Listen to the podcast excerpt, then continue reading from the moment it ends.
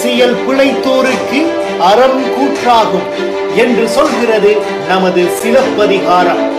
இடித்துச் சொல்ல ஆள் இல்லாத மன்னன் கெடுப்பார் இல்லாமலே கெடுவான் என்றார் நம்மையன் திருவள்ளுவர். மக்களாட்சியின் பிறப்பிடமான அமெரிக்காவில் அரசியல் பிழைத்தோரை இடித்து கூறி அரசை காப்பாற்றி வருவது ஊடகங்கள். மக்களாட்சி பிற நாடுகளுக்கும் பரவியபின் ஊடகங்களும் உலகெங்கும் பரவி ஊடக அறத்தை காத்து வருகின்றன. எந்தவித சமரசங்களுக்கும் ஆளாகாமல் சமன் செய்து சீர்தூக்கும் தராசு போல் செயல்பட வேண்டியதே ஊடக அறம்.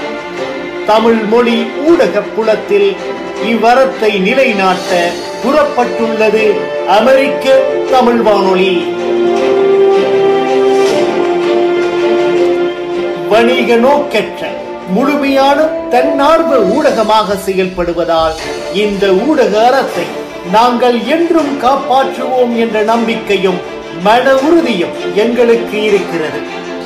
எங்களுடைய பண்பாட்டு அடையாளங்களையும் அன்றாட சர்வதேச நிகழ்வுகளையும் எந்தவித பாரபட்சமும் இன்றி அரசியல் சார்பற்ற நிலையில் மக்களுக்கு உள்ளதை உள்ளபடியாக எடுத்துரைக்கும் நோக்கில் அமெரிக்க மண்ணிலிருந்து மக்களால் மக்களுக்காக உருவாக்கப்படுகிறது அமெரிக்க தமிழ் வானொலி. எங்கள் மண்ணுக்காய் எங்கள் மக்களுக்காய் எங்கள் மொழிக்காய் எங்கள் பண்பாட்டு அடையாளங்களுக்காய் அமெரிக்க மண்ணிலிருந்து மக்களால் மக்களுக்கான வானொலியாய் வலம் வர இருக்கிறது அமெரிக்க தமிழ் வானொலி. தமிழ் எங்கள் மூச்சு. விடுகதை விடை தேடும் பயணம். உங்கள் அமெரிக்க தமிழ் வானொலியில் மற்றொரு சிறப்பு செய்தி சஞ்சிகை நிகழ்ச்சி. விடுகதை விடை தேடும் பயணம். சர்வதேச அரங்கின் அரசியல் சமூகவியல் பொருளாதாரம் மற்றும் பண்பாட்டு நிகழ்வுகளின் தொகுப்புடன் நிகழ்கால கள நிலவரங்களையும் எதிர்கால திட்டமிடல்களையும் இனம் காட்டுவதற்கு துறைசார் ஆளுமைகளுடன் கூடிய சிறப்பு செய்தி சஞ்சிகை நிகழ்ச்சி விடுகதை விடை தேடும் பயணம்.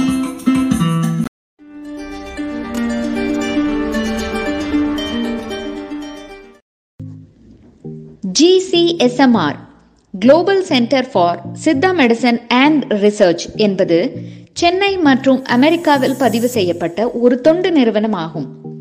நம் தென்னிந்தியாவின் தமிழ் மருத்துவ முறையான சித்த மருத்துவத்தின் மரபுசார் பெருமைகளை உலகிற்கே புது வெளிச்சம் பாய்ச்சும் குறிக்கோளுடன் செயல்பட்டு வருகிறது இந்நிறுவனம். இன்டகிரேட்டிவ் மெடிசன் என்று சொல்லக்கூடிய ஒருங்கிணைந்த மருத்துவ வழிமுறை வாயிலாக நவீன மருத்துவம் ஏற்றுக்கொள்ளும் வகையில் உலக பல்கலைக்கழகங்களில் ஆய்வுக்கு உட்படுத்தியும் உலகத்தரமான மருத்துவ ஆய்விதழ்களில் கட்டுரைகள் வெளியிட்டும் சித்த மருத்துவத்தை உலகறியச் செய்ய திட்டமிட்டுள்ளார்கள். இந்த பயணத்தின் முதல் கட்டமாக கர்நாடக மாநிலத்தின் மணிப்பால் பல்கலைக்கழகத்தில் சித்த மருத்துவ இருக்கை அமைக்கும் பணிக்கான புரிந்துணர்வு ஒப்பந்தம் கையெழுத்திடப்பட்டிருக்கிறது. மேலதிக விவரங்களுக்கு global centre for Siddha dot ORG என்ற இணைய முகவரியை நாடவும்.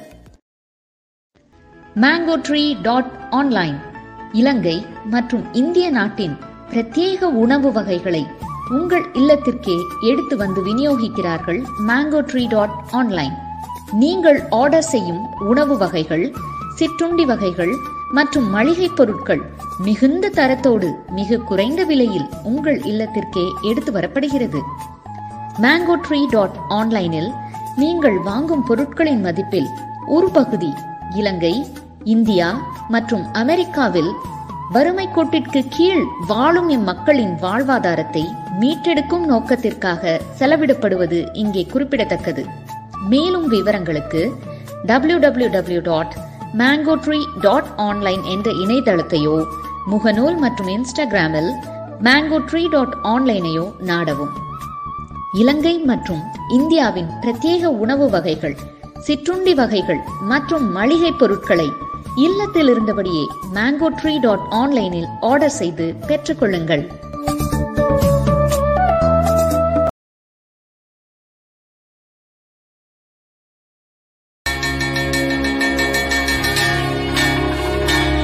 மின்புறுவது உலகின் புறம் கண்டே காமுறுவார் கற்றறிந்தார் என்கின்றார் என்னையன் திருவள்ளுவர். அதற்கு அமைய மக்களுக்காகவும் மக்களின் நலனுக்காகவும் அவர்களின் மேம்பாட்டுக்காகவும் நாளைய எங்கள் சமூகத்தின் மேம்பாட்டுக்காகவும் தன்னை அர்ப்பணித்துக் கொண்டு மக்களின் நலதிட்ட சேவைகளை எடுத்துச் செல்கின்றது திண்ணை அறுவாரியம். பதிவு செய்யப்பட்ட ஒரு அரசு அனுமதி பெற்ற லாப நோக்கற்ற தொண்டு நிறுவனமாக இயங்கிக் கொண்டிருக்கின்றது திண்ணை அறுவாரியம்.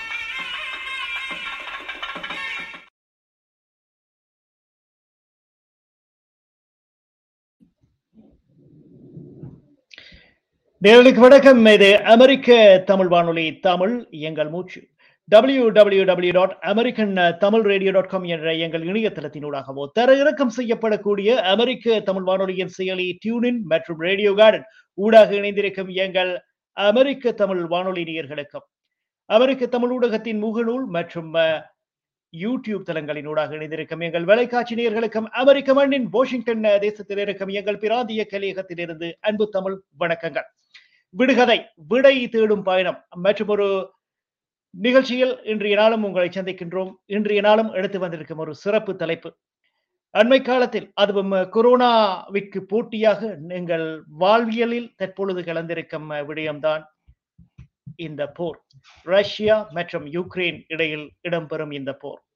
மூன்றாம் உலக யுத்தத்திற்கு ஒப்பானதாக எல்லோராலும் கணிப்பிட்டாலும் இந்த போர் ரஷ்யா மற்றும் யுக்ரைன் மக்கள் மத்தியில் தான் இதற்குரிய பிரச்சனைக்குரிய தீர்வு அல்லது இந்த பிரச்சனை இடம்பெற்றுக் கொண்டிருக்கின்றது நாங்கள் எண்ணினால் அது தவறு. ஏனென்றால் அங்கு இடம்பெறும் ஒவ்வொரு அந்த பிரச்சனையும் எங்களையும் பாதிக்கின்றது எங்கள் பொருளாதாரத்தையும் பாதிக்கின்றது. ஏனென்றால் கச்சா எண்ணெய் அந்த எண்ணெயை உற்பத்தி செய்து அதை ஏற்றுமதி செய்யும் முதல் மூன்று நாடுகள் மத்தியில் ரஷ்யாவிற்கு பெரும் பங்கு இருக்கின்றது. மூன்றாவது நாடாக அது இருக்கின்றது. அந்த நிலையில் சர்வதேச தடை அந்த நாட்டின் மேல் விதிக்கப்படும் இடத்தில் அந்த பொருளாதார சுமை என்னையும் உங்களையும் இந்த நிகழ்ச்சியை பார்த்து கொண்டிருக்கும் சர்வதேச நேர்களையும் இடிக்கும் என்பதுதான் உண்மை. தற்போதைய நிலவரத்தின்படி அமெரிக்க மண்ணில் கலிபோர்னியா மண்ணில் ஏழு டாலருக்கு ஒரு கேலன் பெட்ரோல் அல்லது கேஸ் போய்விட்டது. வாஷிங்டன் பகுதியில் கிட்டத்தட்ட ஐந்து டாலர்களை நாங்கள் நெருங்கி கொண்டிருக்கின்றோம். இப்படி செல்லும் இடத்தில் இனிமேல் நாங்கள் வாகனங்களை நிறுத்திவிட்டு நடராஜாவில் தான் போக வேண்டிய கூடிய காலமும் வரக்கூடிய காலம் விரைவில் இருக்கின்றது. அப்படி இருக்கும் இந்த நேரத்தில். இந்த போரின் பின்னணி என்ன? ஏன் இந்த பிரச்சனை உருவானது? ஆயிரத்தி தொள்ளாயிரத்தி தொண்ணூற்றி ஒன்றாம் ஆண்டு சோசியலிச குடியரசாக உலகின் மூத்த குடியரசாய் உலகின் வலாதிக்கம் பெற்ற ஒரு சமூகமாய் பல நாடுகளை அங்கத்துவம் பெற்ற ரஷ்ய அல்லது யுனைடெட் சோசியலிச ரிப்பப்ளிக்காக இருந்த ரஷ்யா பிற்பாடு பிரிந்து பிரிந்து சென்று தற்பொழுது ஒவ்வொரு நாடும் தனக்கென தனியான இடங்கள் தனியான அடையாளம் பெற்றிருந்தாலும் மீண்டும் அந்த முரண்பாடுகள் கட்டுக்கோப்புகள் வருகின்றன. இவற்றுக்கு பிரச்சனை என்ன என்பது பற்றியும் இன்னும் ஒரு சுமைதாங்கியாக நேட்டோ பல ஐரோப்பிய நாடுகளை உள்வாங்கி அமெரிக்கா உட்பட இதர ஐரோப்பிய நாடுகளை உள்வாங்கிய அந்த அமைப்புக்கும் யுக்ரைனுக்கும் இடையிலான அந்த முருகல் ஏன் இருக்கின்றது. ஏன் யுக்ரைன் அந்த நேட்டோ அமைப்பில் அங்கத்துவம் பெறுவதற்கு தன்னை உள்வாங்கிக் கொள்ள முற்படுகின்றது என்பது பற்றியும் இதில் பேச இருக்கின்றோம். அதே நேரம் சர்வதேச பொருளாதாரம் எவ்வாறு இந்த போரினால் பாதிக்கப்படுகின்றது? இந்த போரில் பாதிப்புக்குள்ளாகுபவர்கள் மக்களே. அந்த மக்களின் மனநிலை எவ்வாறு இருக்கும்? குழந்தைகளின் மனநிலை எவ்வாறு இருக்கும்? அதை பற்றியும். சர்வதேச அரசியல் சீனாவாக இருக்கட்டும் இந்தியாவாக இருக்கட்டும் அமெரிக்காவாக இருக்கட்டும் அதற்கும் இந்த போருக்கும் ஏதாவது பின்னணி இருக்கின்றதா என்பது பற்றியும் எம்முடன் இன்றைய நாள்.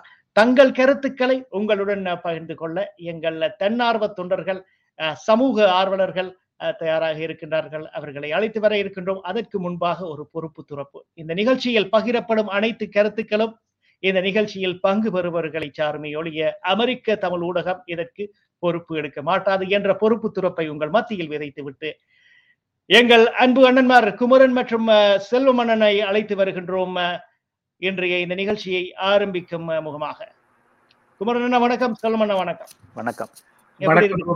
வணக்கம் செல்வன் வணக்கம். பெட்ரோல் ஷெட்டுக்கு போய் இல்லாட்டி கேஸ் ஸ்டேஷனுக்கு போய் கேஸ் ஃபில் பண்ணிட்டீங்களா? சைக்கிள் எடுத்துட்டு தான் போயிருக்கேன் ரூபன் நானு. காரை விட்டுட்டேன். சைக்கிள் இங்க ஸ்னோ இங்க இன்னைக்கு கிட்டத்தட்ட நாலடி நாலு இன்ச்சுக்கு ஸ்னோ வந்துட்டு சைக்கிளும் போக இயலாது நாங்க நடராஜால தான் போக போறோம். நடராஜா சர்வீஸ்ல அப்ப இனிமேல் போற போக்க பார்த்தா அந்த மாதிரி தான் போக போகுது. குமரண்ணா நேரத்துக்கு உங்கள் நேரத்துக்கு நன்றி. செல்லமண்ணா உங்கள் நேரத்துக்கு நன்றி. நேராக நிகழ்ச்சிக்கு போய்விடுவோம். குமரண்ணா இந்த பின்னணி இந்த யுக்ரைன் ரஷ்யா பின்னணி ஆயிரத்தி தொள்ளாயிரத்தி தொண்ணூறுகளில் இருந்து ஆரம்பிப்போம். என்ன எப்படி இருந்தது? பிறகு ஒரு பீட்சாவாக யோசிச்சு பார்ப்போம். அப்படி இருந்த பீட்சா ஒரு ஒரு பீஸாக வெட்டி வெட்டி பிற்பாடு ஒரு ஹாஃப் சைஸாக இருந்தது. இப்ப திருப்பி அந்த பீட்சாவை இணைக்க பார்க்கிறார்களா? அதுதான் மக்கள் மத்தியில இருக்கிற ஒரு கேள்வி. அது ஒன்று இரண்டாவது நேட்டோ. நேட்டோவுக்கும் இந்த பிரச்சனைக்கும் என்ன காரணம்? மூன்றாவது கேள்வி இவ்வளவு காலமும் நாங்கள் கொரோனா அலை ஒன்று அலை இரண்டு அலை மூன்று என்று முகக்கவசங்களுடன் நாங்கள் சென்ற நாங்கள். இந்த போரின் பொழுது அந்த முகக்கவசங்களையும் காண முடிவதில்லை. அது அதற்கும் பின்னால் ஏதாவது அரசியல் கைகுலுக்கல்கள் இருக்கின்றனவா? அல்லது இந்த ஒரு ஒரு பேண்டமிக் ஒரு இப்படியான ஒரு சூழ்நிலையில் எம்மை ஒரு மீண்டும் எங்கள் பழைய நிலைக்கு அழைத்து செல்வதற்கு இப்படி ஒரு போரை கூட பயன்படுத்திக் கொள்ளலாமா? இது எனக்குள் இருக்கும் கேள்வி. அதையும் நீங்கள் அஹ், உங்கள் விளக்கங்களில் சொல்வீர்களாயின் உங்கள் இருவருக்கும் நன்றிகளாக இருக்கட்டும். அழைத்து செல்லுங்கள் குமரன் நான் அஹ், நீங்கள் அஹ், அனுப்பி வைத்து அந்த பிரசன்டேஷனை கொண்டு வர உள்ளுக்கு போயிடுவோம். சரி. ரொம்ப நன்றி ரூபன். ரொம்ப முக்கியமான தலைப்பு இது.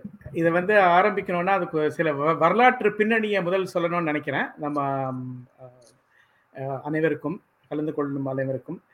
என்னென்னா முக்கியமாக நீங்கள் அடுத்த ஸ்லைடு ஏதாவது ஏன் ஏன் இந்த போர்?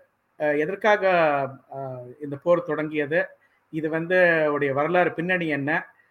இது எங்கே எங்கே போய் முடியும்? இதனுடைய எந்த விதத்தில் இது முடியக்கூடிய விதங்கள் இருக்கின்றன? அதனுடைய பாதிப்புகள் என்ன? இதையெல்லாம் இன்று நம்ம கலந்து பேசலாம்.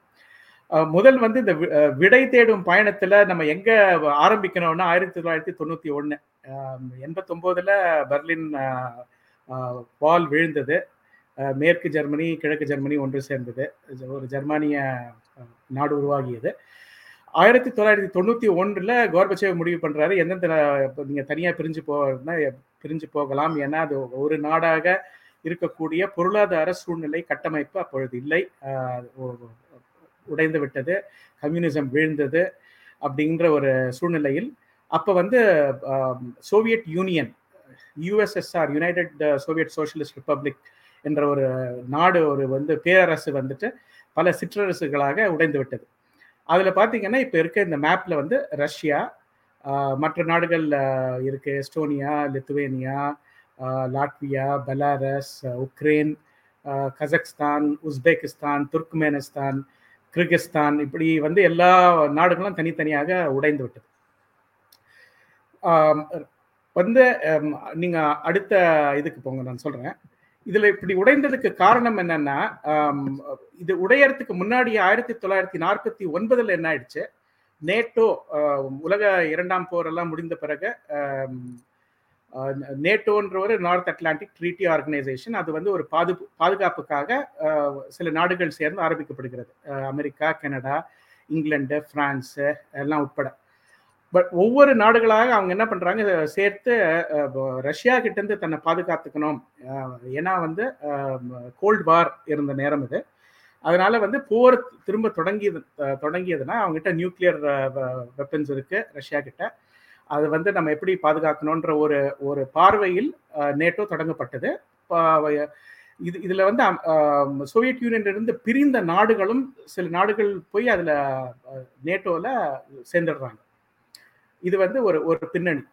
இது வந்து ஆயிரத்தி தொள்ளாயிரத்தி நாற்பத்தி ஒன்பதுல இருந்து இ- இருபது வரைக்கும் எப்படி ஒவ்வொரு நாடுகளா சேர்ந்தாங்கன்றத இந்த மேப்ல பாக்குறீங்க. இது அடுத்த காட்சிக்கு போனீங்கன்னா இப்ப எப்படி நேட்டோ இருக்கு ரஷ்யா எங்க இருக்குன்றத வந்து நான் வந்து என்னன்னா இது எடுத்த உடனே புட்டின் வந்து ஒரு மோசமானவர் அவர் வந்து கொடுமையானவர் உடனே வந்து பழைய ரஷ்ய பேரரசை திரும்ப உருவாக்கணும்னு நினைக்கிறாரு அப்படிங்கிற ஒரு கண்ணோட்டத்தில் எல்லாரும் பார்க்குறாங்க பேசுகிறாங்க நான் ஒரு டெவில்ஸ் அட்வொகேட் மாதிரி நான் அவருக்கு சாதகமாக பேசல பட் எந்த பார்வையிலிருந்து ரஷ்யா இதை பார்க்குது தன்னை நோக்கி பார்க்கறது அப்படிங்கிற ஒரு ஒரு பார்வையை கொண்டு வந்துட்டேன்னா இப்போ ஒரு முழு நம்ம அலசல்ல இறங்கலாம் இந்த தலைப்பில். ஸோ நீங்கள் ரஷ்யா கண்ணோட்டத்திலிருந்து பார்த்தீங்கன்னா நேட்டோ வந்து ஆயிரத்தி புட்டின் என்ன சொல்றாருன்னா ஆயிரத்தி தொள்ளாயிரத்தி தொண்ணூற்றி ஒன்றில் அவருக்கு கொடுக்கப்பட்ட உத்தரவாதம் என்னன்னா கண்டிப்பாக நேட்டோ வந்து எக்ஸ்பேண்ட் பண்ண மாட்டோம் உங்களை சுற்றி அப்படின்னு சொல்லி தான் உக்ரைன் கிட்ட இருந்த நியூக்ளியர் வெப்பன்ஸ் எல்லாரையும் எடுத்துட்டாங்க. உக்ரைன் கிட்டயும் நியூக்ளியர் வெப்பன்ஸ் இருந்தது எல்லாம் இருந்தது. நீங்கள் யாரும் எதுக்கும் பயப்பட வேணாம். இதை டீநியூக்ளியரைஸ் பண்ணுறோம் அப்படின்னு சொல்லி. ஆனால் வந்து இந்த மேப்பை கொஞ்சம் பெருசு பண்ணீங்கன்னா நீங்க பார்த்தீங்கன்னா இந்த நீல நிறத்தில் இருக்கிறது எல்லாமே நே- நேட்டோ நாட்கள் நாடுகள். இந்த நேட்டோ நாடுகள் எல்லாம் வந்து ரஷ்யா வந்து அதை வந்து ஒரு எதிரியாக பார்க்குது என்னோட தன்னுடைய பாதுகாப்புக்கு அது வந்து இப்போ எப்படி கியூபாவில் வந்து நியூக்ளியர் வெப்பன்ஸை கொண்டு வந்து அமெரிக்காவுக்கு வந்து இப்போ நியூ வெனிசுவேலியாலேயோ இல்லை கியூபாலேயோ வந்தால் இது அமெரிக்காவுக்கு பாதுகாப்புக்கு அது ஒரு பெரிய இடையூறாக முடியாத காரியம் இல்லையா? அது வந்து இது தவறாக போய் முடியும். அதனால அதை தடுக்கிறதுக்கு என்ன செய்வாங்களோ செய்வாங்க. அது அது மாதிரி அந்த கண்ணோட்டத்தில் அவங்க பார்க்குறாங்க அது அது ஒரு அது ஒரு இது. ரெண்டாவது வந்து முக் மிக முக்கியமானது வந்து பொருளாதாரம். ரஷ்யா வந்து ஐரோப்பாவை பொறுத்த வரைக்கும் Russia is a petrol bunk for Europe வச்சுக்கலாம் நீங்கள் ஏன்னா கச்சா எண்ணெயும் எரிவாயு கேஸ் இது ரெண்டையும் வந்து major supplier for Europe European Union வந்து ரஷ்யா தான். ஸோ உலகத்தில் இருக்கிற major natural resources gas energy எல்லாம் வந்து ரஷ்யா வந்து நிறைய டெபாசிட்ஸ் இருக்கு ரஷ்யாவில் so one third of oil யூரோப்புக்கு போகிற ஆயில் வந்து சப்ளை பண்ணுறது ரஷ்யா கிட்ட இருந்து போகுது. ஓகே அதுக்கப்புறம் நேச்சுரல் கேஸ் வந்து ஃபார்ட்டி பர்சன்ட் நாற்பது சதவீதம் எரிவாயு ஐரோப்பாவுக்கு um, குளிர்காலத்தில் அவங்க பயன்படுத்துகிற எரிவாயு எல்லாமே வந்து ரஷ்யா கிட்ட இருந்து இதை இது ரெண்டு மனசுல வச்சுக்கோங்க. இதுல என்னன்னா ஒரு நாடாக இருந்தப்போ இவங்க என்ன பண்ணாங்கன்னா எல்லா பைப் லைன்ஸும் உக்ரைன் வழியா தான் ஐரோப்பாவுக்கு போகுது. ஏன்னா நீங்க பாத்தீங்கன்னா இங்க பிரான்ஸ் ஜ- ஜெர்மனி எல்லாம் வந்து ரஷ்யால இருந்து டைரக்டா போக முடியாது.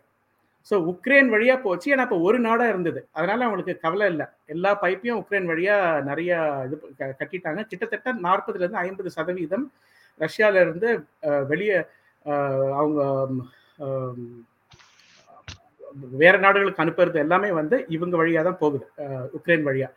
ஸோ இது தனி நாடா பிரிஞ்ச பிறகு உக்ரைன் என்ன சொன்னாங்க? நீங்க எங்களுக்கு காசு கொடுக்கணும். ஏன்னா எங்க நாட்டுல இந்த பைப் பிரிட்ஜுன்னு அதை சொல்லலாம். அவங்க சொன்னாங்க these are gas pipe bridges எங்க நாடு வழியா போகுது. அதனால நீங்க அது எனக்கு காசு கொடுக்கணும் ஸோ இவங்க காசு கொடுத்துட்டு இருந்தாங்க. அவங்க கொஞ்சம் கொஞ்சமா அதிகம் பண்ணாங்க. இது நடுவுல வந்து ரெண்டு நாடுகளுக்கும் சிக்கல் வந்தப்போ அவங்க என்ன பண்ணாங்க? ரஷ்யா வந்து நான் கேஸே கொடுக்க மாட்டேன்னு நிறுத்திடுச்சு. அதனால யூரோப்பும் பாதிக்கப்பட்டது யுக்ரைன்லேயும் கேஸ் இல்லாமல் ஒரு விண்டரில் பாதிக்கப்பட்டது. அப்புறம் அவங்க பேச்சுவார்த்தைலாம் நடத்தி அவங்க ஏதோ ஒரு ஒரு அக்ரிமெண்ட்டுக்கு வந்து பிறகு வந்து தொடர்ந்தது. பொருளாதாரம் கே- கேஸ் அங்கேருந்து போகிறது சரிங்களா? இது நடுவில் என்ன ஆயிடுச்சுன்னு பார்த்தீங்கன்னா ஸோ ரஷ்யா வந்து உக்ரைன் இல்லாமல் டிபெண்டன்சியை குறைக்கணுன்றதுக்காக ஐம்பது சதவீதத்திலிருந்து இருந்து பத்து சதவீதம் தான் உக்ரைன் வழியாக போகுது. ஏன்னா அவங்க டைரக்டா வேற இந்த நாட் ஸ்ட்ராம் ஒன்னு நாட் ஸ்ட்ராம் டூ அது மாதிரி வந்து கடல் வழியாகலாம் ஒரு பெரிய பைப்புங்களை போட்டு ஜெர்மனிக்கும் மற்ற நாடுகளுக்கும் சப்ளை பண்ணுறதுக்கெல்லாம் அவங்க தயாராகிட்டாங்க அதனால் அது உடனடியாக செய்ய முடியாது. இருபத்தி ரெண்டாயிரத்தி இருபத்தி மூணுல அது முடிஞ்சிடும் அந்த பைப் லைனு அப்படிங்கிற ஒரு இதெல்லாம் வந்து ஒரு திட்டம் திட்டமிடுதலோட போயிட்டுருக்காங்க போயிட்டு இருக்காங்க ரஷ்யா. பட் இப்போ என்ன ஆயிடுச்சுன்னா கிரீமியா இந்த க- கடல் கருங்கடல் இருக்கு பாருங்க உக்ரைனுக்கு கீழே இருக்கிற கடுங்கடல் பிளாக் சி இருக்கு இல்லையா? பிளாக் சீல வந்து கிரீமியா இருக்கு. Crimea was part of Ukraine அந்த உக்ரைன்ல வந்து அந்த கிரீமியால வந்து நிறைய ஆயில் டெபாசிட்ஸ் இருக்கிறது தெரிய வந்தது. அது இல்லாமல் பிளாக் சீல வந்து major oil deposits and gas deposits இருக்குது. ஸோ கேஸ் எக்ஸ்ப்ளோரேஷன்லாம் பண்ணீங்கன்னா அது வந்து நிறைய டெபாசிட்ஸ் இருக்குது அதனால இப்போ ரஷ்யாவுக்கு என்ன பயம் வந்துட்டு இருக்குதுன்னா ஒரு பயம் வந்து இந்த இந்த பைப்லைன் எல்லாம் உக்ரைன் வழியா போகுது. ரெண்டாவது வந்து இப்போ அந்த டெபாசிட்ஸ் எல்லாம் உக்ரைன் பண்ண தொடங்கிடுச்சுன்னா இவங்களுக்கு போட்டியாக வந்துடுவாங்க உக்ரைனு. ரெண்டாவது அவங்க பொருளாதாரத்தை ரொம்ப பாதிக்கும் அது. மூன்றாவது அவங்க என்ன நினைக்கிறாங்கன்னா நம்ம ஒரு நாடா இருந்து நம்ம தானே இன்வெஸ்ட் பண்ணி எல்லாம் பண்ணோம். இப்போ திடீர்னு வேற நாடுன்னு சொல்லிட்டு நம்மகிட்டே காசு வாங்குறாங்க. அது ஒரு பக்கம் பொருளாதாரத்தை பாதிக்கக்கூடியது. இப்போ வந்து இவங்களுக்கு வந்து போர் அப்படின்னு வந்ததுன்னா தன்னை பாதுகாத்து கொள்ள அவங்களுக்கு பஃபரே கிடையாது ரஷ்யாவுக்கு. ஏன்னா எல்லா நேட்டோ நாடுகளும் கிட்ட வந்துருச்சு. அதனால உக்ரைன் பெலா பெலாரஸ் வந்து இவங்களுக்கு ஆதரவா இருக்காங்க. இது வந்து இது நார்தன் யூரோப்பியன் பிளெயின்னு சொல்லுவாங்க. இது ஹிஸ்டரியில நீங்க வரலாறுல போய் பார்த்தீங்கன்னா அதாவது ஒரு ஃபனல் மாதிரி இருக்கு. நீங்க இந்த கிழக்கு இடது பக்கம் இருந்து வலது பக்கம் போனீங்கன்னா ரஷ்யாவுக்கு முதல்ல அந்த பச்சையா சின்ன இடமா இருக்கிறது வந்து அது ஒரு வாய் வாய் மாதிரின்னு வச்சுக்கோங்களேன். அப்புறம் அது அப்படியே பெருசா வ- வர்றது. ஸோ இந்த மாஸ்கோவை நீங்க பிடிக்கணும்னு சொன்னீங்கன்னா அவங்களுக்கு ஈஸியா அவங்கள டிஃபெண்ட் பண்ணணும்னு சொன்னா ரஷ்யா வந்து இந்த சின்ன இடத்துலயே அவங்க எதிரிங்களை நிறுத்திடணும். ஜெர்மனி கிட்ட இருக்கிற இடம். ஜெர்மனி போலண்டு லித்துவேனியா இதெல்லாம் இருக்கு இல்லைங்களா? ஸோ இவ்வளோ தூரம் இருந்தது. ரஷ்யா அதனால அவங்களுக்கு வந்து தன்னை பாதுகாத்து கொள்றது வந்து ரொம்ப எளிது. இந்த இடத்த மட்டும் பாதுகாத்தா போதும். முன்னே இருந்தது கிழக்கு ஜெர்மனி இருந்தப்போ. இப்போ இது ஜெர்மனி தனியா ஆயிடுச்சு போலண்ட் தனியா ஆயிடுச்சுன்னு எதிரிகள் இவ்வளோ தூரம் வந்துடுறாங்க இல்லையா? இது நார்தன் பிளெயின்ஸ் வந்து ரொம்ப பரவலான இடம். அதில் வந்து எதிரி போர் வெப்பனோ டேங்க்ஸு அப்புறம் தரைப்படை இவங்கெல்லாம் வந்து எளிதாக வந்து உள்ளே வந்துடலாம். அதனால வந்து இவங்க இந்த பஃபர் தேவைப்படுதுன்னு நினைக்கிறாங்க. பெலாரஸ் உக்ரைனு இந்த நாடுகள் எல்லாம் தன் தன் கீழே இருந்ததுன்னா தனக்கு ஒரு பாதுகாப்பா இருக்கும் அப்படிங்கிறது. ஸோ இது இரண்டு காரணம். இது இது வந்து கிரீமியா வந்து இங்க இருக்கு. கிரீமியாவை இப்போ வந்து எடுத்துட்டாரு. ஒரு மூன்று ஆண்டுகளுக்கு நான்கு ஆண்டுகளுக்கு முன்னாடியே கைப்பற்றிட்டாங்க புட்டின்னு இப்போ வந்து என்ன நினைக்கிறாங்கன்னா இந்த இந்த கடல் இந்த கடல் பகுதியில வந்து இந்த கடல் பகுதியும் உக்ரைன் இந்த கிரீமியாவுக்கு தண்ணீர் சப்ளை பண்ணுற இடம் வந்து உக்ரைன்ல இருந்து தான் வருது. இந்த கிரீமியாவை வந்து இவங்க எடுத்த உடனே என்ன பண்ணிட்டாங்க? உக்ரைன் அந்த தண்ணீர் சப்ளையை நிறுத்திட்டாங்க கிரீமியாவுக்கு இப்போ வந்து ஏழு சதவீதம் தான் ரிசர்வாயர்ல தண்ணி இருக்குது கிரீமியாவுக்கு நூறு சதவீதமாக இருந்தது இப்போ ஏழு சதவீதத்துக்கு குறைஞ்சிடுச்சு. ஸோ நான் என்ன நினைக்கிறேன்னா இந்த போர் முடியறதுக்குள்ள இவங்க எப்படியும் அந்த எங்கேருந்த தண்ணி சோர்ஸ் ஆரம்பிக்குதோ கிரீமியாவுக்கு நிச்சயமாக அந்த இடத்த கைப்பற்றிடுவாங்க. அப்புறம் இந்த க கருங்கடல் இந்த பிளாக் சி இருக்கிற அந்த கோஸ்ட் லைன் கம்ப்ளீட் ஏரியாவை அவங்க பிடிச்சிட்டாங்கன்னா தான் ரஷ்ய கப்பல் வந்து எண்ணெயை எடுத்துக்கிட்டு இந்த இந்த வழியாக கருங்கடல் வழியாக அதை வெளியில் போய் எக்ஸ்போர்ட் பண்ண முடியும். ஸோ இந்த இது வந்து ஒரு பேக்ரவுண்ட் நீங்கள் அடுத்த ஸ்லைடுக்கு போனீங்கன்னா சுருக்கமாக இந்த பொருளாதாரத்தை பற்றி சொல்லிட்டு நான் ஒரு வரலாற்று பின்ன பின்னாய்வை சொல்லிடுறேன். ஆயிரத்தி தொள்ளாயிரத்தி எண்பது தொண்ணூறுல பார்த்தீங்கன்னா டாப் டென் எக்கானமிஸ்ல வந்து ரஷ்யா கிடையாது. அதுக்கு பிறகு வந்து இரண்டாயிரத்துல இருந்து ரஷ்யா வந்து இங்க இருக்கு பாருங்க இது வந்து ரஷ்யா. பத்தாவது இடத்துல வந்தது இரண்டாயிரம் ஆண்டு. இப்போ வந்து நான்காம் இடத்துக்கு ஆறாம் ஆறாம் இடத்துக்கு வந்துருச்சு ர- ரஷ்யா. இது வந்து கீழே இருந்து இங்க இந்த பத்தாவது இடத்துல இருந்து ஆறாவது இடத்துக்கு வந்த முக்கிய காரணமே வந்து அவங்க பொருளாதாரம் எக்கானமி கம்ப்ளீட்டாக இட்ஸ் டிபெண்ட் ஆன் கச்சா எண்ணெய் ஆயில் அண்ட் எரிவாயு uh, கேஸ் இது அவங்க விற்பனையில் தான் அவங்க எக்கானமியை இம்ப்ரூவ் பண்ணியிருக்காங்க. இப்போ வந்து திரும்ப அவங்க பழைய நிலைக்கு போயிடுவாங்களோன்ற ஒரு பயம் அவங்களுக்குள்ள வந்துட்டு இருக்குது ஏன்னா இந்த உக்ரைனுடைய வளர்ச்சி um, வேற oil deposits and natural gas deposits மற்ற uh, இதுக்கு வந்தது. நீங்கள் அடுத்த ஸ்லைடுக்கு போய்ட்டு இன்னும் ரெண்டு ஸ்லைடு குயிக்காக முடிச்சிடலாம். Uh, இது top ten energy earners energy combined revenue வந்து அவங்க வந்து எதில் ஜென்ரேட் பண்ணுறாங்கன்னு பார்த்தீங்கன்னா அமெரிக்காவுக்கு அடுத்து சைனா சைனாக்கு அடுத்து ரஷ்யா. எனர்ஜி எக்ஸ்போர்ட் பண்ணி அவங்க um, பொருளாதாரம் வந்து இஸ் ஹைலி டிபெண்ட் இது ஜிடிபி ஜிடிபியில் எவ்வளோ ஒரு சதவீதம்னு பார்த்தீங்கன்னா அடுத்த ஸ்லைடுக்கு போங்க. ரெவென்யூ ஜிடிபி அவங்களுடைய மொத்த வருமானத்தில் முப்பது சதவீதம் ரஷ்யாவுக்கு வெறும் ஆயில் அண்ட் கேஸ்லேருந்து தான் வருது. ஸோ அவங்க அமெரிக்காலாம் அவ்வளோ depend on oil and gas export கிடையாது. அவங்க அதிகமாக ஏன்னா இது ஏன்னா இருபது ட்ரில்லியன் மேலே இருக்க எக்கானமி அமெரிக்க எக்கானமி ரஷ்யன் எக்கானமி பார்த்தீங்கன்னா முப்பது சதவீதம் வந்து அவங்களுக்கு வெறும் ஜென்ர revenue generation is completely out of energy தான் அவங்களுக்கு. அடுத்த ஸ்லைடுக்கு போங்க.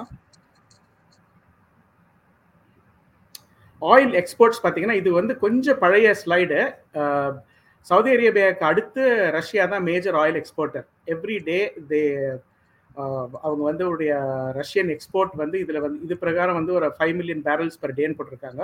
இப்போ வந்து ஆல்மோஸ்ட் எயிட் நைன் பில்லியன் ஆயிடுச்சு. இப்போ வந்து இரண்டாம் இடத்துல சவுதி அரேபியாவையும் அதிகம் சவுதி அரேபியாவை விடவே அதிகமாக இருக்குது அப்படின்னு கேள்விப்பட்டேன். இன்னைய நிலவரம் பிரகாரம். அடுத்த ஸ்லைடுக்கு போங்க.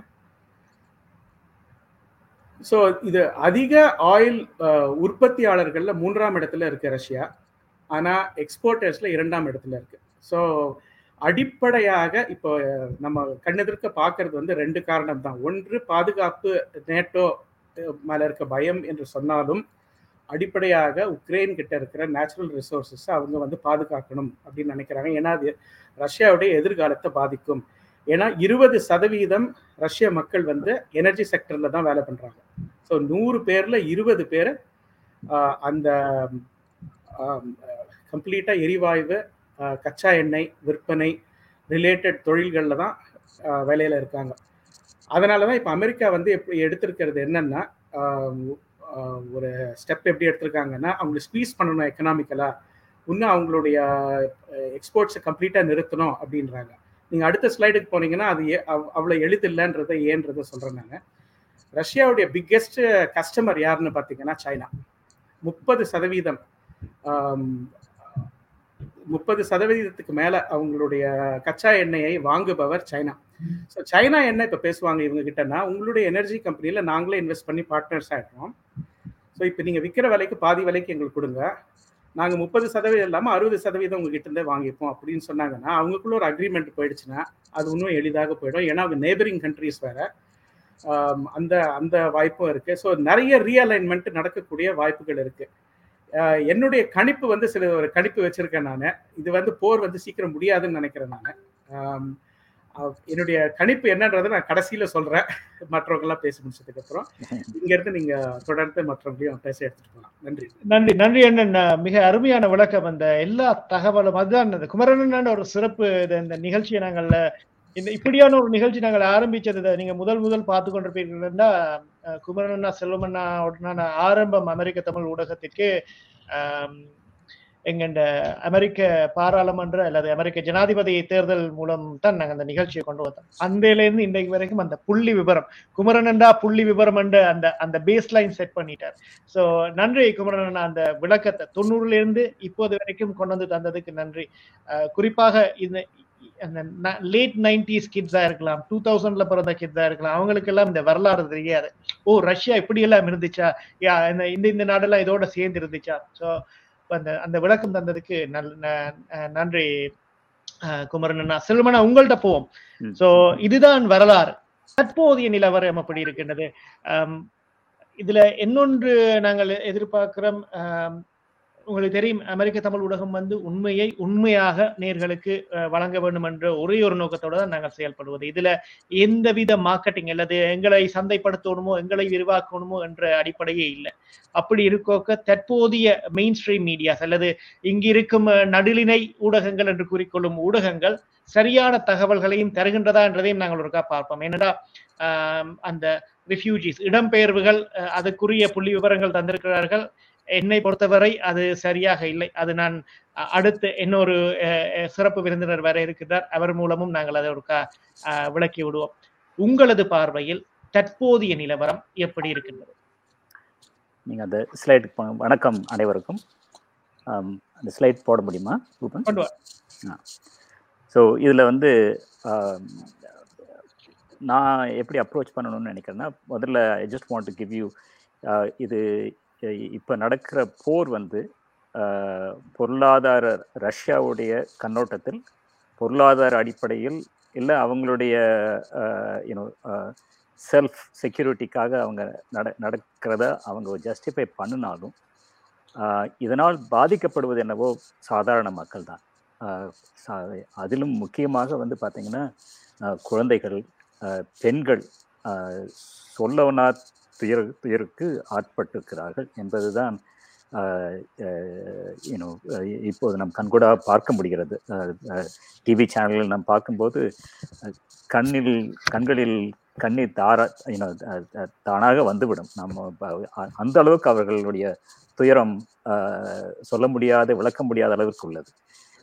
இதுவரையிலும் நடந்ததில் இதுவரும் நடந்த போரில் எத்தனை பேர் சிவிலியன்ஸ் எத்தனை பேர் இறந்திருக்கிறார்கள்?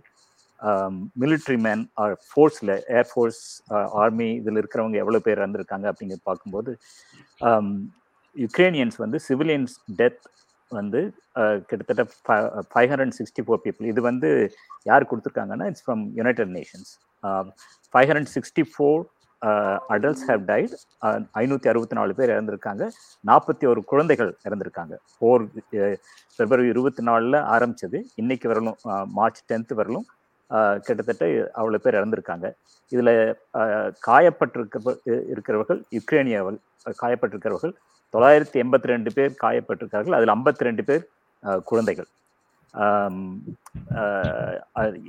ஆர்மியை சேர்ந்தவங்க எவ்வளோ பேர் இறந்திருக்காங்க அப்படின்னு பார்த்தீங்கன்னா கிட்டத்தட்ட ரெண்டாயிரத்துலேருந்து நாலாயிரம் பேர் வந்து யுக்ரைனியன் ஆர்மியிலேருந்து இறந்துருக்காங்க.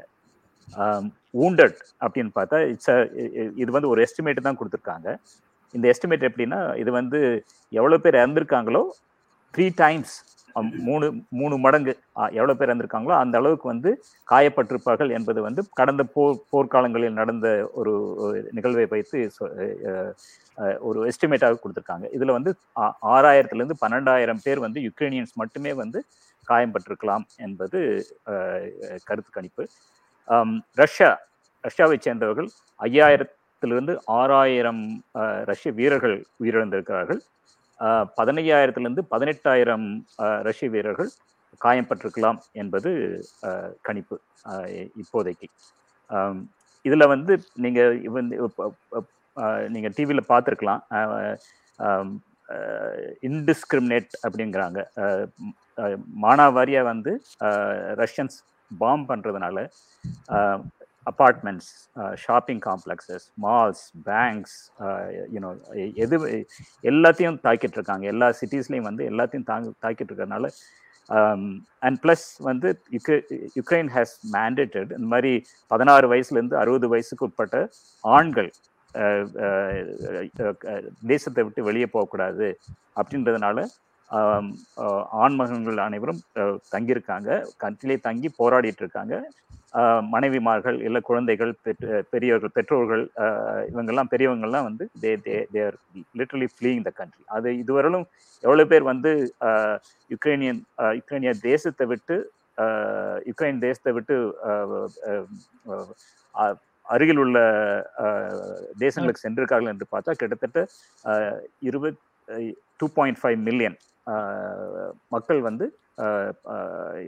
நாட்டை விட்டு இடம் இடம்பெயர்ந்திருக்கிறார்கள் இது அடுத்த ஸ்லைட் பண்ணுங்க இதுல இந்த இந்த டூ பாயிண்ட் ஃபைவ் மில்லியன்ல யார் யார் எங்கெங்க போயிருக்காங்கன்னு பார்த்தீங்கன்னா போலந்து மட்டும் வந்து கிட்டத்தட்ட ஒன் பாயிண்ட் ஃபைவ் மில்லியன் ரெஃப்யூஜிஸை வந்து அகாமடேட் பண்ணிட்டு இருக்கு. அவங்களுக்கே வந்து இப்போ இப்போ லேட்டஸ்டா என்ன நியூஸ் சொல்றாங்கன்னா த கண்ட்ரி கேனாட் அஃபோர்ட் அவங்க வந்து இவ்வளவு பேர்த்த வந்து அவங்களுக்கு அவங்களுக்கு சாப்பாடு கொடுத்து இடம் கொடுத்து தங்க வச்சு அவங்களுக்கு சப்போர்ட் பண்ணுறது வந்து அவங்களாலேயே முடியலை அப்படிங்கிற ஒரு பிரேக் பிரேக்கிங் பாயிண்ட்டை வந்து அவங்க அப்ரோச் பண்ணிட்டு இருக்காங்க அப்படின்றாங்க அதே மாதிரி நீங்கள் மற்ற கண்ட்ரிஸ்லாம் பார்க்கலாம் ஹங்கரிக்கு அப்புறம் ரஷ்யாக்கே வந்து ரஷ்யன் ஃபெடரேஷனுக்கே மக்கள் திருப்பி போயிருக்காங்க. Romania eighty four thousand and other European nations two hundred eighty two thousand கிட்டத்தட்ட you know two hundred eighty three thousand வந்து they have basically you know short refuge so இது வந்து இந்த இதுவரையிலும் இவ்வளோ இவ்வளவு இந்த நாள் வரலும் நடந்தது. இன்னும் வந்து மக்கள் நாட்டை விட்டு வெளியே போகிறக்கு முயற்சி செய்துட்டு தான் செய்து செய்து தான் இருக்காங்க.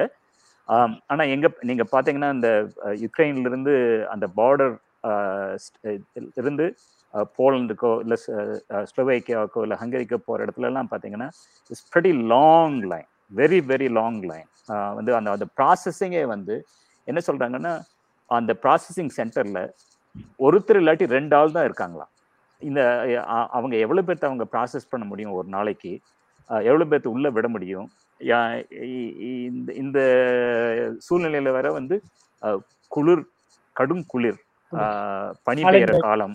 இந்த இந்த காலத்துல வந்து அவங்க குழந்தைகளை வச்சுட்டு பெண்கள் படுற அவஸ்தை வந்து ஐயோ நம் நம்ம நம்ம பார்க்கும்போது நம்மளே ஒரு உலுக்கி உலுக்கி எடுத்துருவோம்னு நினைக்கிறேன். அந்த மாதிரி இருக்கு.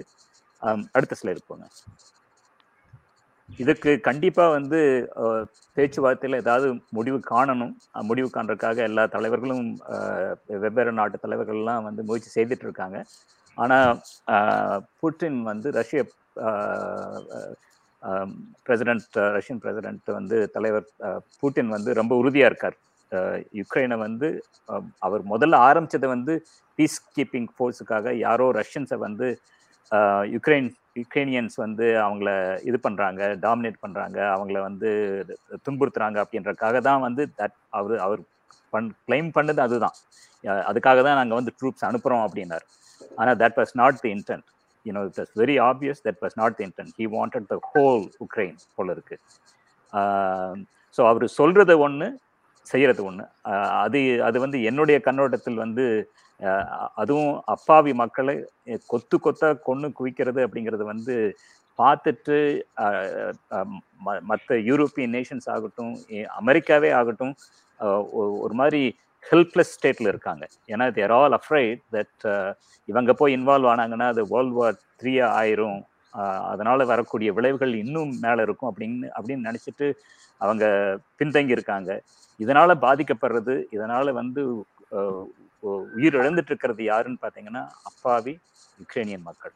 அதுதான் வந்து கொடுமையிலும் கொடுமை. ஸோ இதில் மெயினாக இவங்களோட அப்ரோச் எப்படி இருக்குன்னு பார்த்தீங்கன்னா இதை ஒரு மூணு மோஸ்ட் பாப்புலஸ் ரொம்ப மக்கள் ஜனத்தொகை அதிகமாக இருக்கிற ஒரு மூணு சிட்டியை வந்து மெயினாக அட்டாக் பண்ணுறாங்க ரஷ்யன்ஸ் அதில் ஃபர்ஸ்ட் வந்து கீவ் கீவ் தான் வந்து இட்ஸ் அ கேபிட்டல் தலைநகரம். யுக்ரைனியன் யுக்ரைனோட தலைநகரம். கிட்டத்தட்ட சிகாகோ சைஸ்க்கு இருக்கும். இதில் பாப்புலேஷன் வந்து two point nine million population it's a most popular சிட்டியா யூரோப்பில் வந்து it's most populate popular city அங்கே அமெரிக்கன்ஸும் வந்து கிட்டத்தட்ட இருபதாயிரம் பேர் வந்து அங்கே இருக்காங்க. They are you know there studying or there probably you know you know going about doing their business or working there Russian army இப்போதைக்கு எங்க இருக்குன்னா ஏன்னா அவங்க நார்த்தில் பெலரஸ்லேருந்து தான் ஆரம்பிச்சாங்க. Um, புட்டினோட கணக்குப்படி இந்த வார் வந்து கிட்டத்தட்ட ஒரு ஒரு நாலஞ்சு நாளில் முடிச்சிடலாம் அப்படின்னு நினைச்சிட்டு இருந்தார்.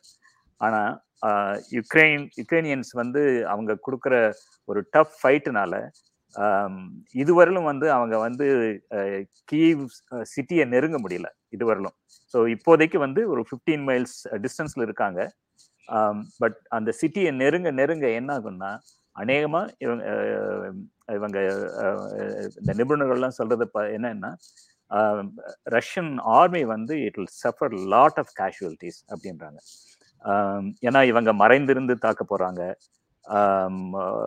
இந்த ஜாவ்லின் ஆன்டை டேங்கர் மிசைல்ஸ் இருக்கு.